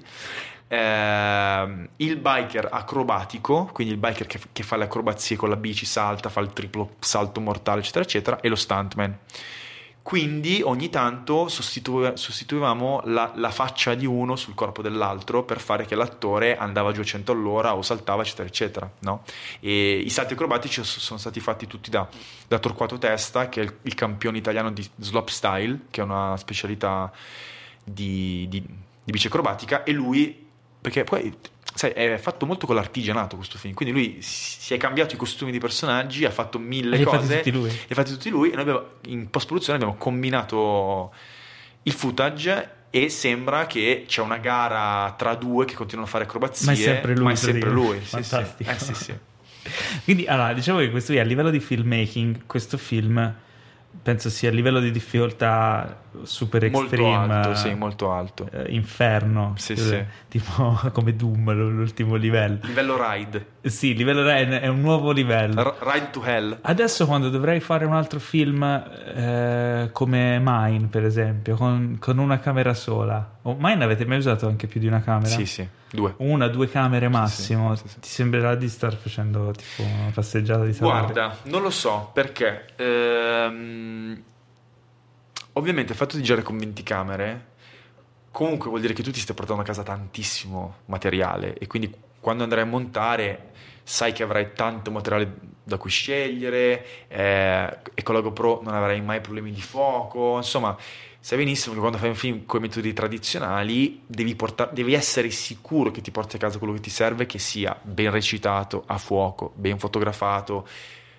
con delle campiture che puoi montare tra di loro quindi alcune cose sono più difficili in un film normale che Ci sono difficoltà diverse. sono difficoltà molto diverse, sì. E invece cimentarsi con gli altri media, perché come accennavi prima, Ride è un progetto che si è espanso, un progetto tentacolare un po', no? Sì. Che dal film, cioè non so poi, dici tu se è nato prima il film e dal film sono nate le altre idee o è stato un processo contemporaneo, proprio un'idea complessiva? È successo che all'inizio il co-sceneggiatore Marco Sani, da cui nasce il primissimo germoglio di idea, eh, aveva buttato lì eh, un concept molto semplice.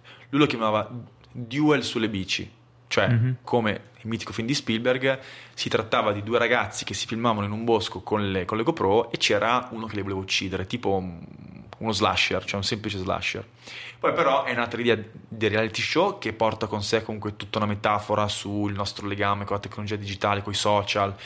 Eh, è stato da poco definito il primo social horror ride. E, e quindi da lì, piano piano, volenti o nolenti, si è iniziata a creare una specie di, di cosmologia, quindi chi sono i cattivi, perché quel logo, ma chi sono gli altri concorrenti, ma chi è il custode che sta sotto in questa base tipo Lost, eccetera, eccetera.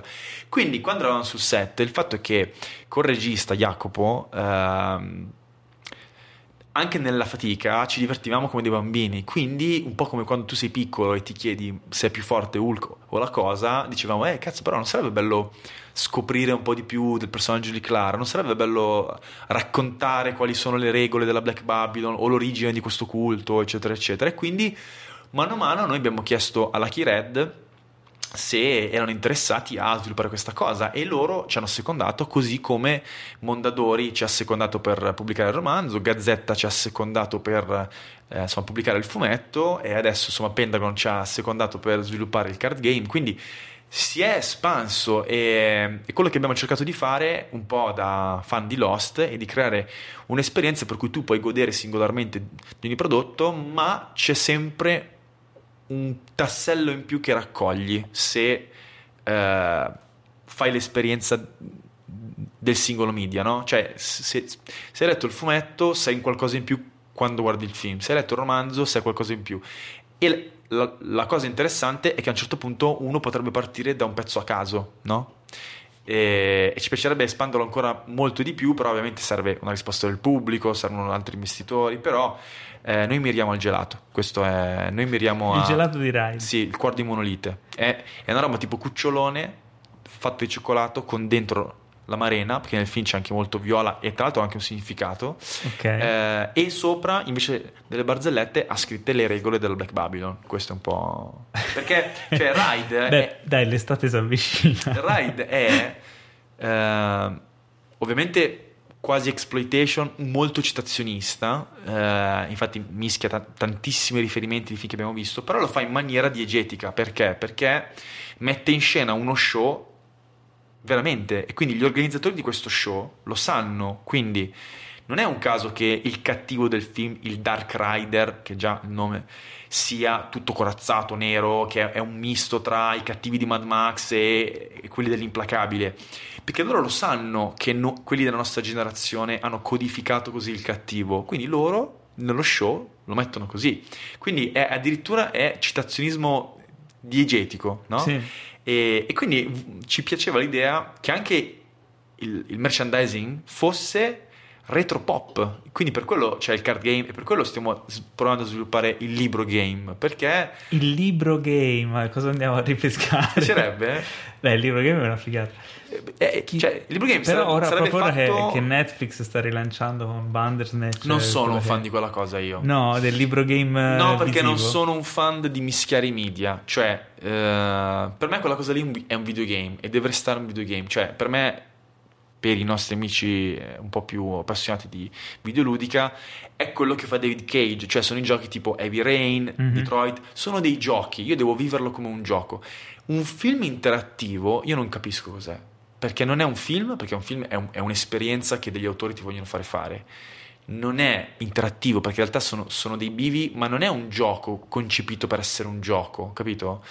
Per cui io non sono fan di quella cosa lì, non so, non, non, non fa ti ha, impazzire. Non ti ha toccato. No. Forse sono un vecchio. Eh, no, non è che non ho toccato, proprio mi, mi sono rifiutato, non, non, mi ha interessato. Cioè, ah, non l'hai visto? Quindi? No, non l'ho visto. Ah, e... ti, ti consiglio di provarlo. È molto più, secondo me, associabile al libro game che a un videogioco.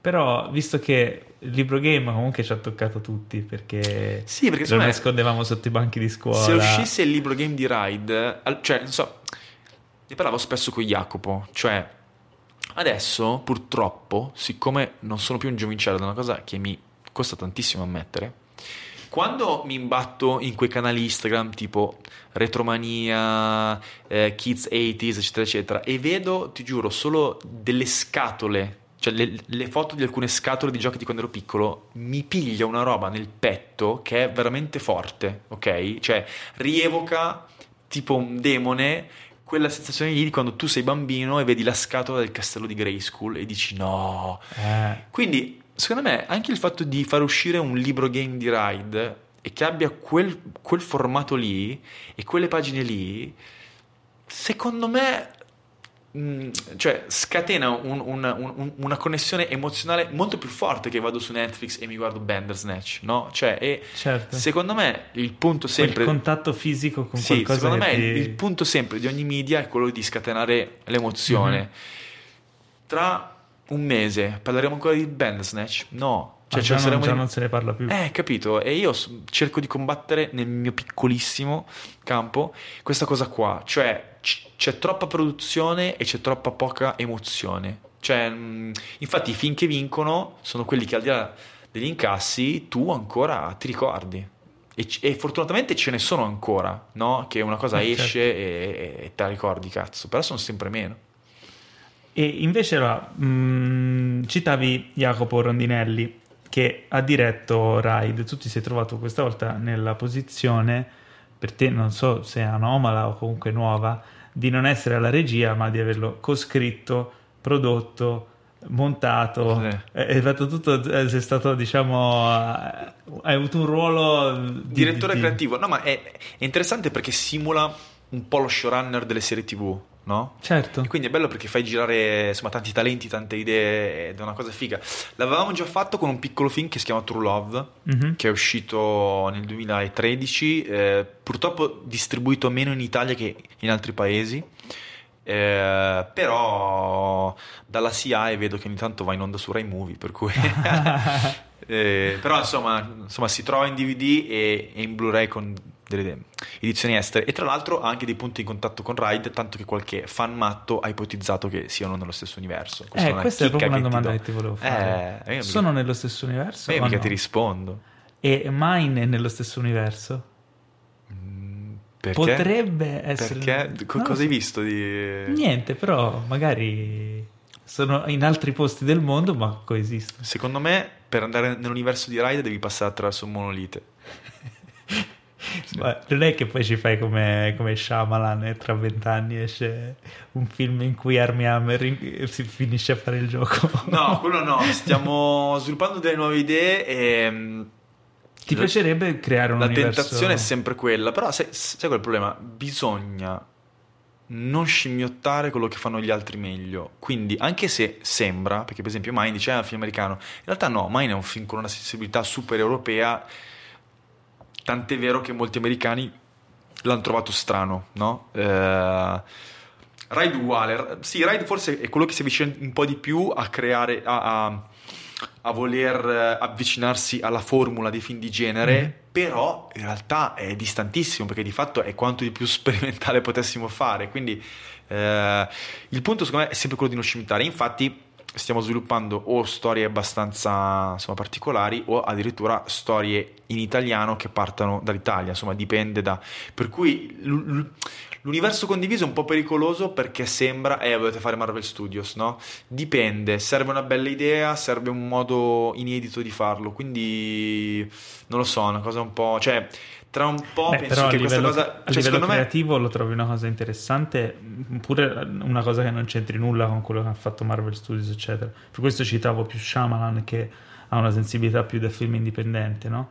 Dove Ma ha messo insieme lui, cose che non... ma infatti lui, al di là del mio giudizio su Glass, eh, co- col finale di Split ha fatto una cosa che reputo geniale, cioè nel senso lui ha fatto un meta colpo di scena.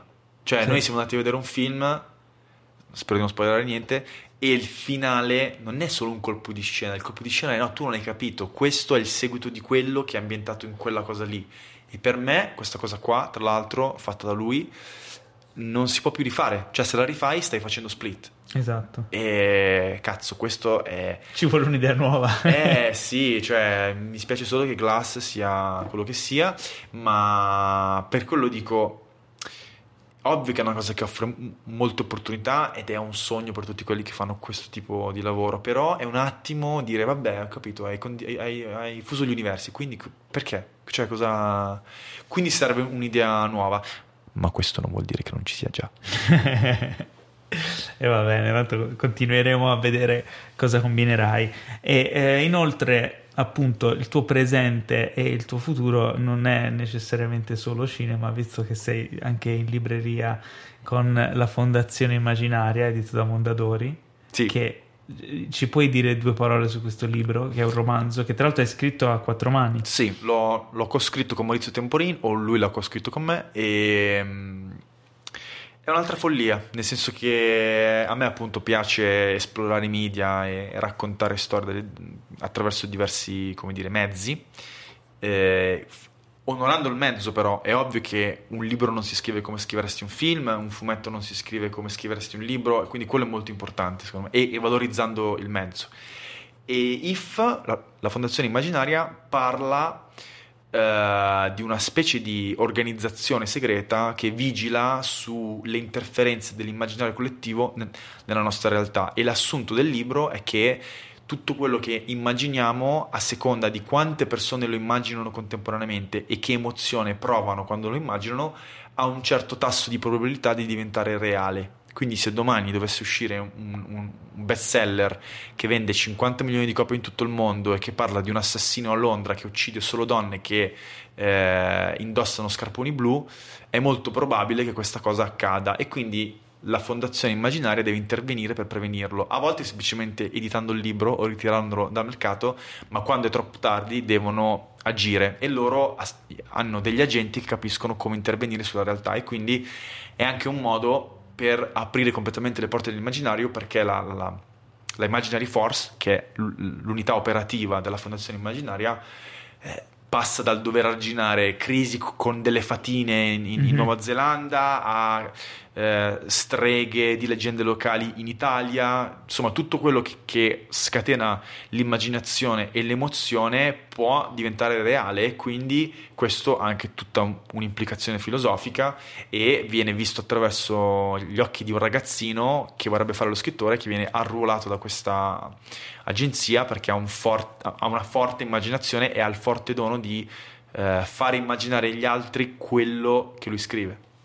Beh, sembrava molto molto interessante. È una figata totale. Sembra anche una cosa che... È una figata totale e più lo comprate più c'è possibilità che scriveremo dei sequel.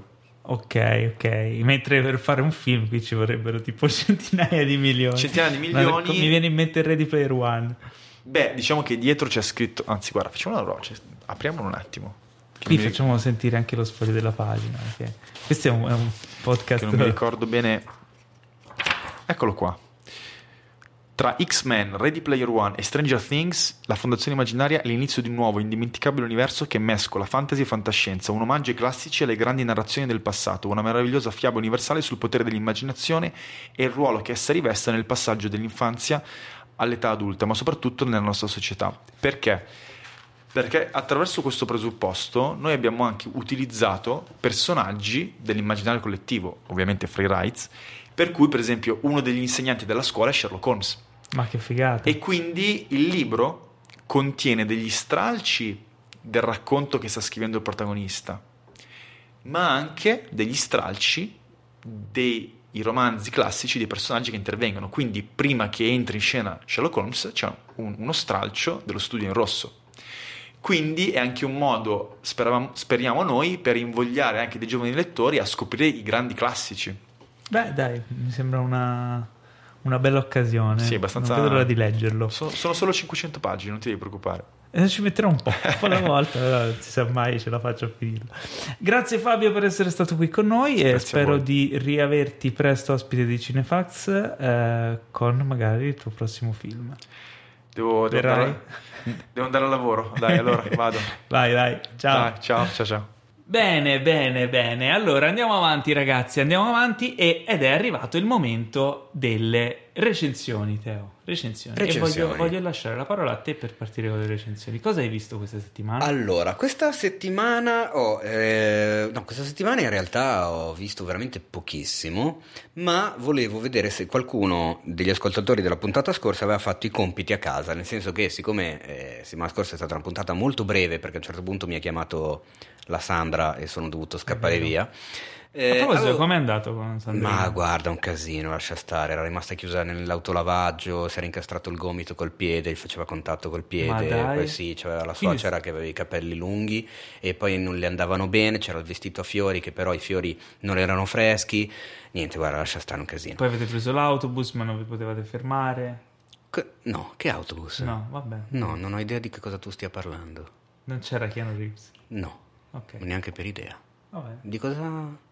No, niente, pensavo che aveste preso l'autobus. No. ATM. ma perché?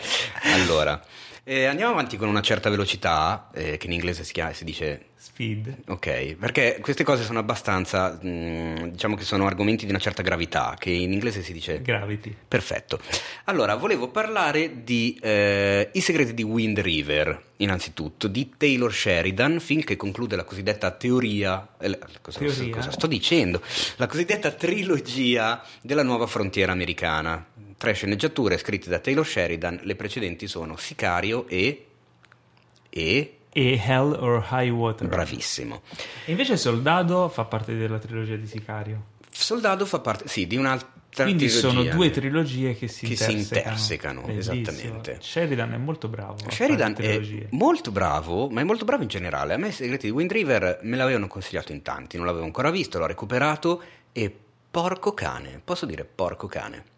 Mm. Allora, Wind River è, eh, spiego al volo, è una riserva indiana, pelle rossa, situata in Wyoming, dove ehm, a un certo punto succede che si trova il corpo senza vita di una ragazzina diciottenne, viene scoperto anche che prima di perdere la vita è stata violentata. Eh, questo cacciatore di predatori, eh, che è Jeremy Renner, quindi un uomo esperto del luogo che, che sa, che sa seguire le tracce, che, va, che comunque va a cercare di sguminare eh, i, i, predatori, i grandi felini che quindi potrebbero essere pericolosi per l'uomo, eccetera. Armato di arco e freccia? Armato, no, in realtà no, armato di un bel po' di armi da fuoco che sa usare Oh, perfettamente e di una Katana. le, le moto, moto da neve, come si chiama? Motoslitte che minchia, come guida la motoslitta Jeremy Renner in questo film è incredibile. Sul caso, per indagare, a un certo punto vengono coinvolti i federali, quindi l'FBI, e arriva Elizabeth Olsen, che però anche lì non ha i poteri neanche lei, quindi Scarlet Witch e Occhi di Falco in uno stesso Si film, ma senza superpoteri. Lei che ovviamente non conosce la zona, non è preparata per la neve, non sa assolutamente nulla di pelle rossa, delle, delle comunità di, que- di quei posti, non sa come gestire la cosa, al contrario lui invece sì, e conosce e ha anche un passato abbastanza triste il personaggio di Renner, che lo vede coinvolto in prima persona in un caso del genere. Il film ha un'atmosfera spettacolare, gira tu- tutto su queste nevi e questi panorami americani di una parte di Stati Uniti che non si vede così spesso nel cinema, siamo abituati a un'immagine molto più hollywoodiana, quindi molto più California, al limite deserto del Nevada, oppure costa est completamente dall'altra parte, quindi New York, Boston, Washington, di solito è quello che si vede nelle- ne- nei film. Mi è piaciuto parecchio, eh, c'è suspense, il racconto è scritto bene, sviluppato bene, eh, c'è anche a un certo punto un'apparizione che non avevo letto nei titoli eh, di John Bertal, che personalmente apprezzo sempre molto e, e vedermelo spuntare così non mi ha fatto piacere. Fotografia? Fotografia veramente mirabile, davvero, davvero bella, molte scelte particolari che non... eh, è un thriller, allora, eh, no, no, no, è che non so come, non mi sono preparato, diciamo, un discorso da dire, ma un, un thriller che tratta un argomento così violento e così cupo e così atroce come una violenza sessuale su una ragazzetta che poi viene lasciata morire nella neve, uno si aspetta delle atmosfere cupe, del- la notte, il buio, il mistero. In realtà qua è tutto completamente alla luce del sole in mezzo a una neve abbagliante e già questo contrasto non è male. Mhm. A me il film è piaciuto veramente parecchio e non me l'aspettavo, quindi Ok. lo consiglio È su- caldamente. è su- Colonna sonora spettacolare. È su Netflix? non È su Netflix? No, non è su Non Netflix. è su Non è su Netflix. È su Sky, mi sa. È su Sky? Probabile. Sì, sì, sì, è su Now TV anche. Ok. E, mm, bene, bene, no, eh, sicuramente era in lista. e penso che Tu non sì. l'hai ancora No, visto? non l'ho ancora visto, me lo godrò sulla televisione. Allora ho fatto bene a non dire molto, diciamo. Sì, no, non bisogna mai dire perché questo è un podcast No, no, infatti. senza spoiler. No, ma senza, senza spoiler, ma senza neanche troppi indizi. Ecco, avrei potuto dire molto di più dell'intreccio, del plot eh, No, e di altre no, è cose. brutto. Eh, Ragazzi, an- anche voi come me odiate le recensioni in cui parlano troppo del film? Domanda? La Io sì. risposta? Io sì, io sì, voi sì? Non lo so, non lo sentirò mai la vostra risposta, però Il sono convinto che non vadano fatte così le recensioni. Quindi, Super consigliato se diciamo che se avete una certa età, non è che voglio fare l'anziano a tutti i costi, però comunque i, pro- i protagonisti hanno un vissuto dietro le spalle di un certo tipo. Se avete non 20 anni, secondo me è un film che si apprezza un po' di più, perché comunque ti fa riflettere su determinate cose, sul, sul ruolo del genitore, sulla perdita di qualcosa. quindi, secondo te, per goderlo al meglio, quanti anni dovete No, non è Ah, questione almeno di quanti 25 anni. anni, Ma no, oppure è- almeno un figlio. Ah, che palle. Ok, quindi se avete meno di 25 anni e non avete figli, aspettate gli anni che vi mancano per Ma oppure fate figli, fate più figli discorso. perché Ah. Sia- la natalità è bassa. Andiamo avanti. Allora, voglio parlare a proposito di natalità. Questo è un film particolare. Mi perché- metto in sciopero intanto. No, gli occhiali da sole di notte al buio. Sì, metto- No. ho messo gli occhiali da sole. Allora, voglio parlarvi di un film ehm, che mi è stato ricordato da un articolo pubblicato su Cinefax qualche giorno fa.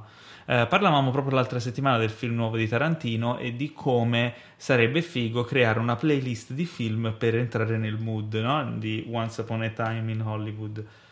Ehm, in cui appare il personaggio di Bruce Lee. Allora, c'è un film degli anni 70 che tra l'altro è, come dice l'articolo che è stato pubblicato su Cinefax, tra i film preferiti di Tarantino. Com'era l'articolo? I cinque film preferiti da Tarantino? Gli otto è una top Otto, 8. è vero. Vedi, adesso mi metto un altro paio di occhiali da sole. Sopra gli altri occhiali da sole. Quindi nella top 8 di Tarantino c'è questo film. Questo film è Cinque dita di violenza o, o in inglese Five Fingers of Death. Ma il titolo cinese non ve lo so dire, mi dispiace. Eh no, devi arrivare mi dirò preparato. Eh, non sono impreparato. Sono comunque il sempre- titolista vedi che ha colpito anche qui. Cinque dita di violenza però ci sta, forse è meglio dell'adattamento inglese. Però cinque dita di morte. Cinque dita di morte, ma lo devi vedere. Faceva ridere, scusa, dai. Però suona male. Comunque, beh, il film è un film cinese, è il film, diciamo, che ha portato eh, il, eh, il genere delle arti marziali cinesi nel resto del mondo, perché è, è del 72, è precedente ai film di Bruce Lee. Ed è veramente figo, è un film veramente figo. Chiaramente si vede che è a basso costo, ci sono un sacco di particolari un po' grezzi, un sacco di inquadrature fuori fuoco. eh, non è puli- le ottiche usate sono tipo di scar- scarsissima fondi qualità, di bottiglia. dei fondi di bottiglia, però è diretto e le inquadrature e le idee che ci sono dietro, i movimenti camera, eccetera, è, veramente curato, è veramente figo e, e funziona. La trama e i personaggi sono fighissimi. Eh, molto esagerati, eh, sono personaggi quasi paradossali, e, mm, però c'ha questa struttura che ti porta sempre avanti a voler vedere cosa succede dopo ed è in, tutto, in tutta la storia con un intreccio, eh, un triangolo amoroso, eh, varie storie di vendetta che si intersecano, eh, rivalità, invidia, ce, ce n'è di tutto. Ogni personaggio che può sembrare marginale poi assume un ruolo veramente importante nella storia e eh, tutto intervallato da combattimenti ben coreografati e, e godibili. Eh, un film eh, da cui poi in cui no, sono quei film in cui noti un sacco di cose che poi hai rivisto mille volte perché sono state copiate all'infinito, tra cui mezzo allenamento An- di Anche da, da- da Tarantino anche e soprattutto da Tarantino con l'allenamento della sposa in, eh, in Kill Bill volume 2 quando lei mette le mani nella brace è preso pari pari da 5 dita di violenza in cui il protagonista deve imparare questa tecnica segreta del palmo di, palmo di ferro E- tra l'altro mi sembra che anche il, il colpo dei, del- con le cinque il, il No, colpo cinque no, dita, quello cinque Beh, la baffi lì- della mano. Sì, è? più. l'idea un po' è quella, però Mm. la- la- come è fatto penso che l'abbia copiato da un altro film, Ah, non sono ok. sicuro. Comunque, no, è da recuperare, assolutamente da recuperare perché a livello di trama e di struttura narrativa è 5 spanne sopra i film di Bruce Lee. Cioè, Bru- i film di Bruce Lee si reggono sul No, suo scusa, carisma. è cinque dita. sopra Cinque i dita, film. Eh, esatto, scusa. cinque dita sopra i film di Bruce Lee. I, i- i film di Bruce Lee si reggono per lo più sul suo carisma e solo- sulla sua bravura atletica e, e il suo magnetismo. Eh, la trama dei film di Bruce Lee è abbastanza basilare e ridicola. In questo film, invece, secondo me ci sono entrambe le cose. Il protagonista non raggiungerà i livelli carismatici di Bruce Lee, però c'è una bella struttura, una bella storia e, e- anche quelle ingenuità, anche quel, quel- comunque quell'aura da film cinese degli anni 70 a basso costo, eccetera, gli dà quel fascino in più perché vedi questa realtà un po', un, un po' dell'epoca, un po' farlocca allo stesso tempo. È adorabile, l'ho trovato veramente figo. E anche la musica comunque, è, tutto il corredo, è tutto un... Io non- Bello, bello, devo essere guarda. sincero, non mi ricordo se l'ho visto. Perché c'è stato un periodo da giovane in cui Mhm. eh, facevo praticamente incetta di videocassette a noleggio e c'è stato un periodo in cui mi ero fissato con, eh, con i film di Hong Kong cinesi anni 70, Bruce Lee e, e dintorni. Ho fatto un pappone incredibile in testa e in questo momento comunque anche i film con Bruce Lee io li confondo tutti, cioè faccio sempre una fatica clamorosa a ricordarmi innanzitutto quali ho visto e che cosa succede nei vari film. Non te lo saprei di- dire neanche adesso, dovrei rivedermeli un po' meglio. Forse questo l'ho visto perché quando hai detto un paio di cose ho avuto un paio di flashback, però forse no, non No, lo so. sicuramente l'hai visto, perché comunque io mi ricordo che mio padre, che comunque è artefice de- de- della mia educazione cinefila, de- de- della mia infanzia, quando mi ero intrippato da bambino con Bruce Lee, eh, lui mi diceva sempre no, devi vedere 5 dita di violenza. Io poi Ah, non, ma non dai, mai visto, bellissima ma lui era fissato cosa. perché era il primo che aveva visto al cinema. Ah, E io pensavo che farfugliasse. Ecco. Invece no. Allora ragione. Paolo, a questo che- punto hai eh, l'occasione davanti al Grazie mondo. papà, avevi ragione. Oh, perfetto, bravissimo.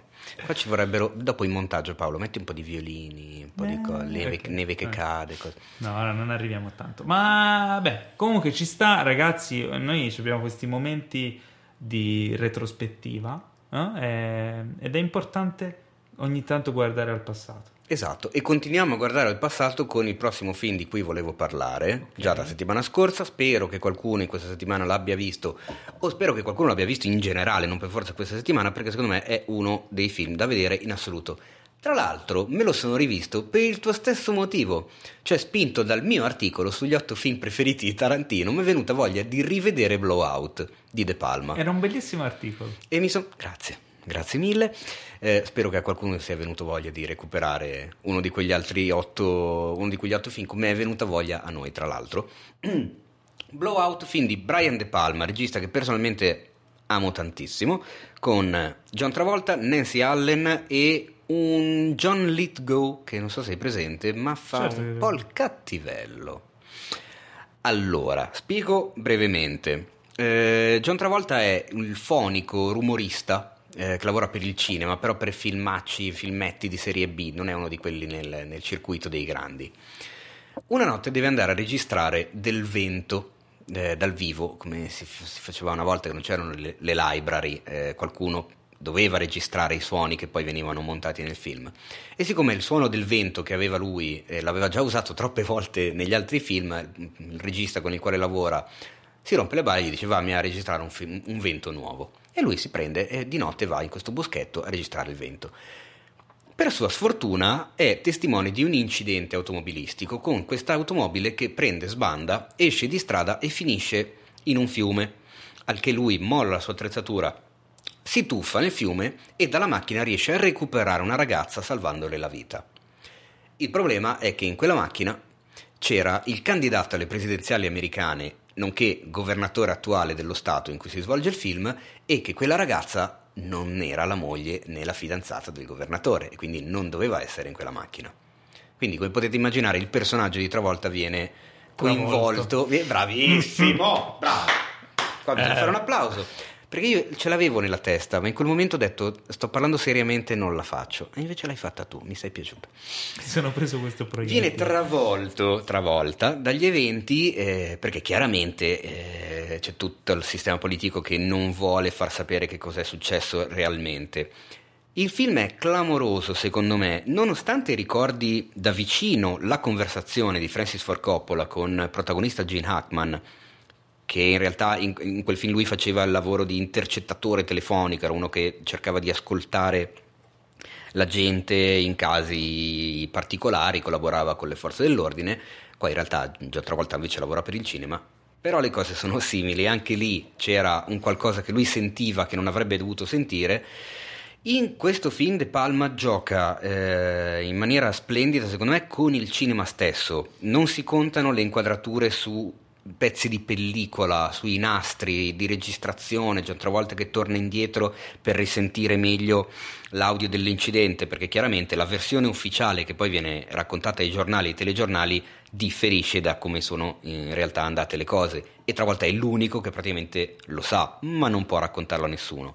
C'è una scena meravigliosa in cui c'è un fotografo che eh, sul luogo aveva fotografato eh, il momento dell'incidente e la macchina che esce di strada.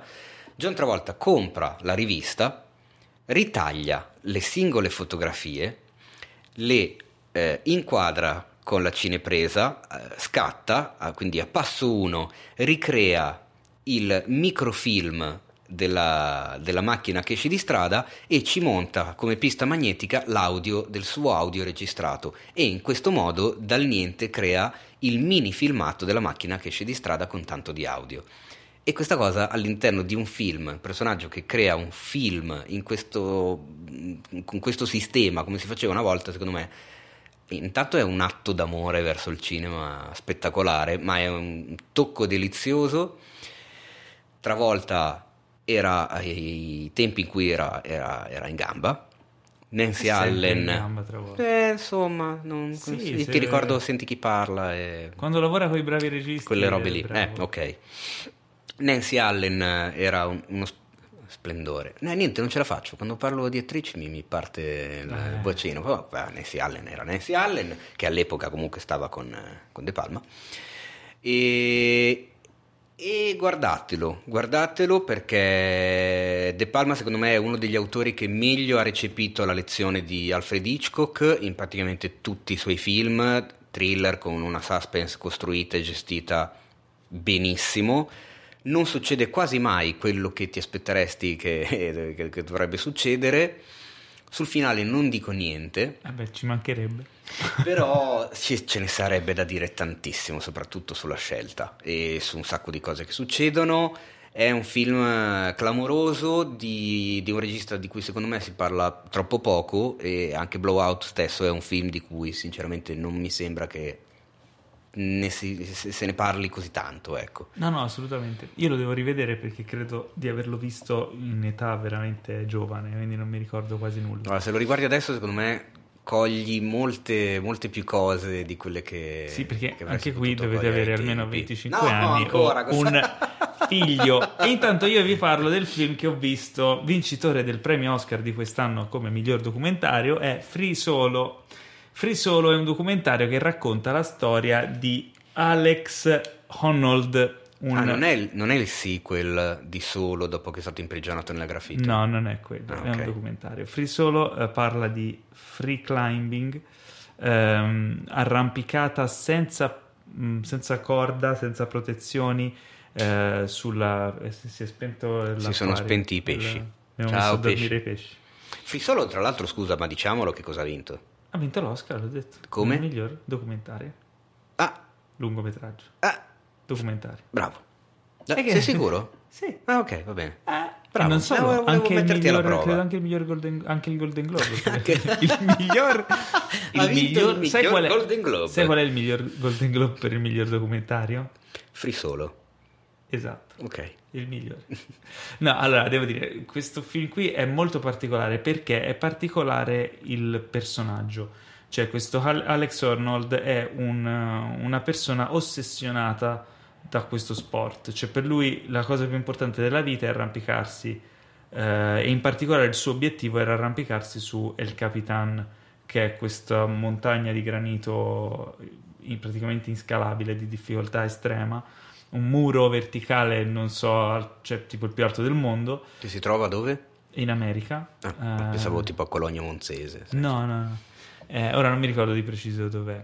Però il, eh, allora, è un documentario particolare perché segue proprio la realizzazione anche del documentario, cioè la troupe fa parte del film.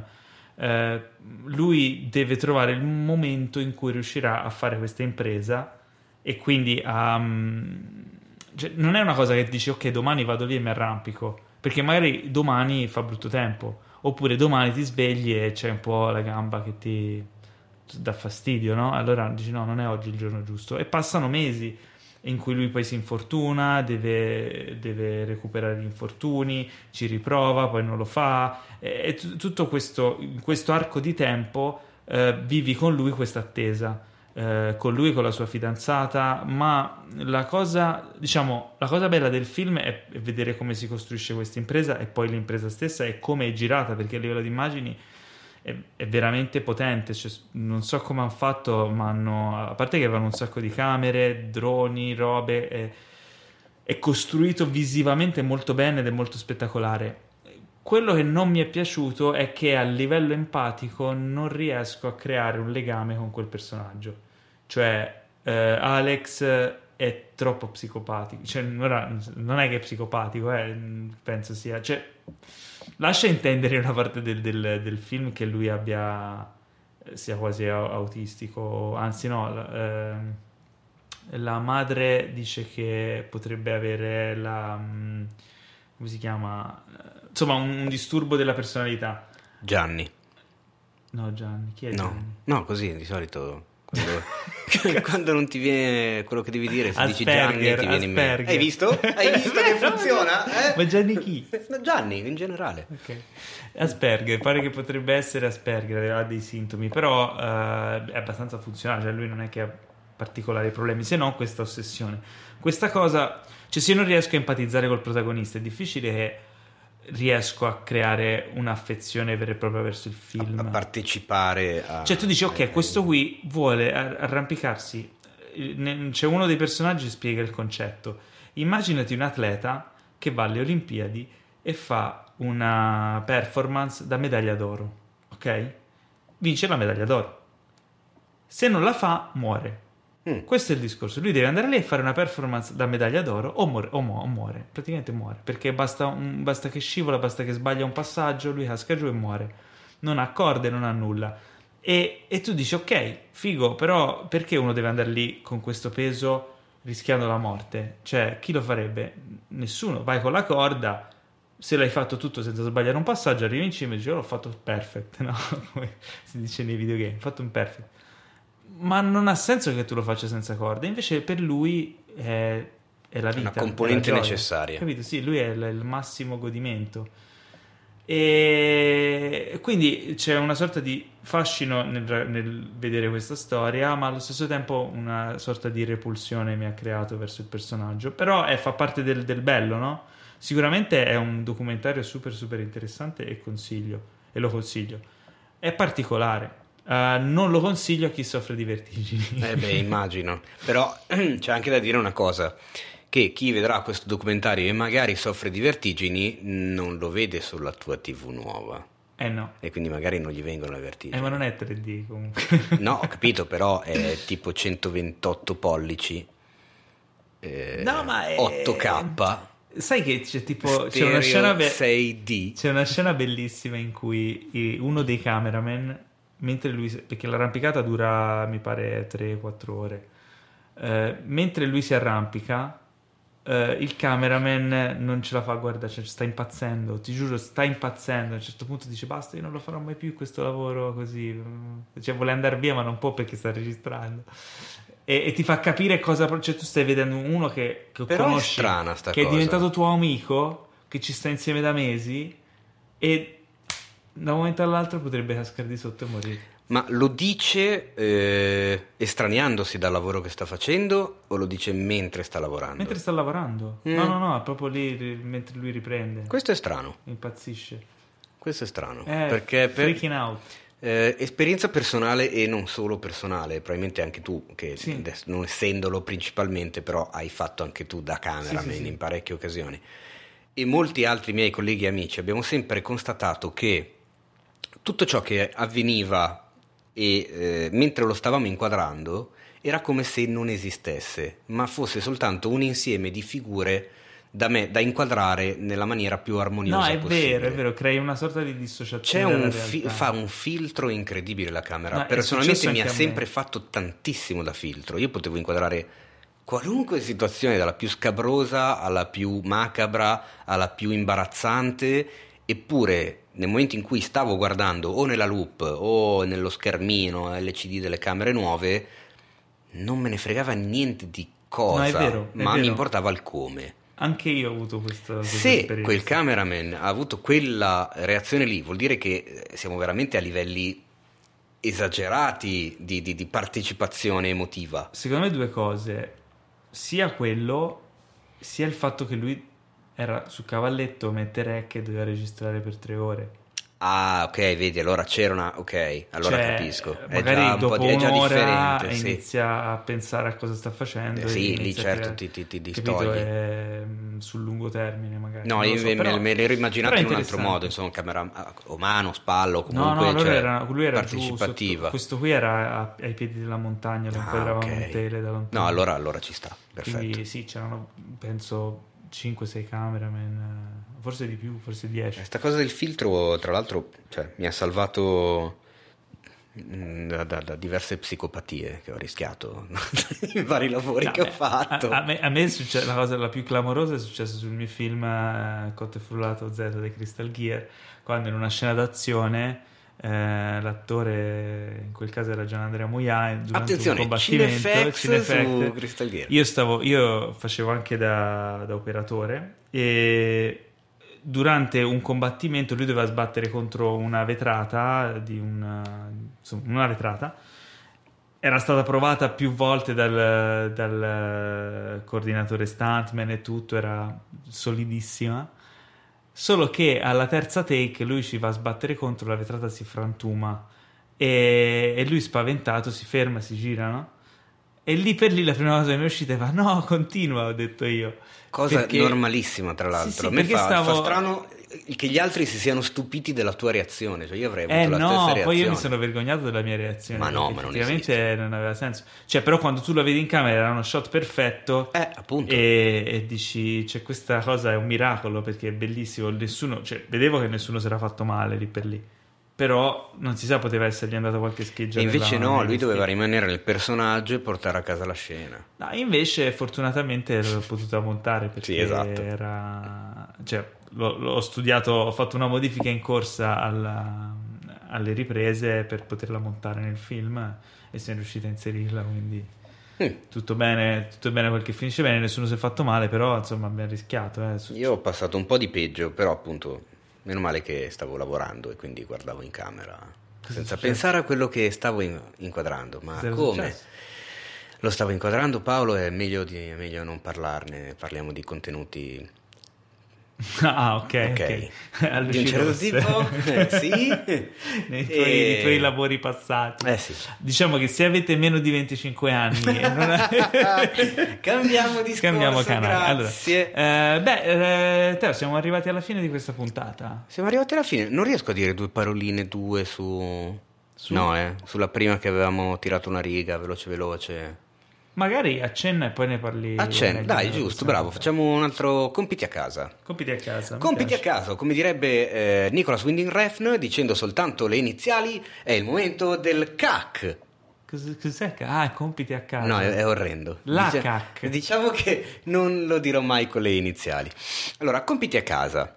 Se volete una serie disponibile su Netflix che vi faccia ridere a crepapelle, come dicono gli anziani, eh, dove non riuscite a trovare un vostro personaggio preferito perché alla fine vi fanno tutti ridere, una serie surreale, ma che quando c'è da tirare giù di brutto col sangue e il gore non si fa il minimo problema, guardatevi Santa Clarita Diet. È Ok. disponibile la terza stagione, le ho viste tutte e tre. E te Personalmente la adoro. Bene, io invece questa settimana andrò a vedere Noi, Us di Jordan Peele. No, e- diciamo, andare a vedere noi, ci stiamo vedendo anche adesso. eh, io vedo te, Ah, non vedo e Noi. io vedo te. Se ci fosse uno specchio, vedrei Noi. Però se guardi... Va bene, dai, andiamo. Grazie per aver ascoltato la puntata più lunga del Cinefact podcast fatta finora. Vi promettiamo che prima o poi supereremo anche questo record. E se non siete ancora iscritti, vi preghiamo di farlo e di lasciare una bella recensione a 5 stelle. Dove? Ma dove? Dove? Dove? Dove? Come dove? Su, su Apple Podcast si può fare ed è molto bello lì. perché- Su, su- su Amazon? Su- no. su Amazon non no. no, ok. Su, Su- su Subito?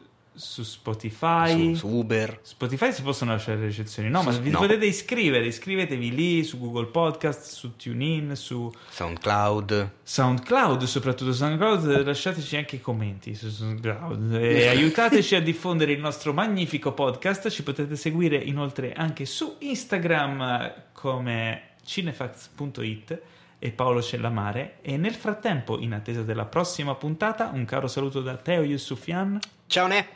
E un caro saluto da me Paolo Cellamare, ciao, un bacione a tutti. E volevo salutarvi anch'io. Sono Dick Cheney. Ciao Dick. Buona settimana.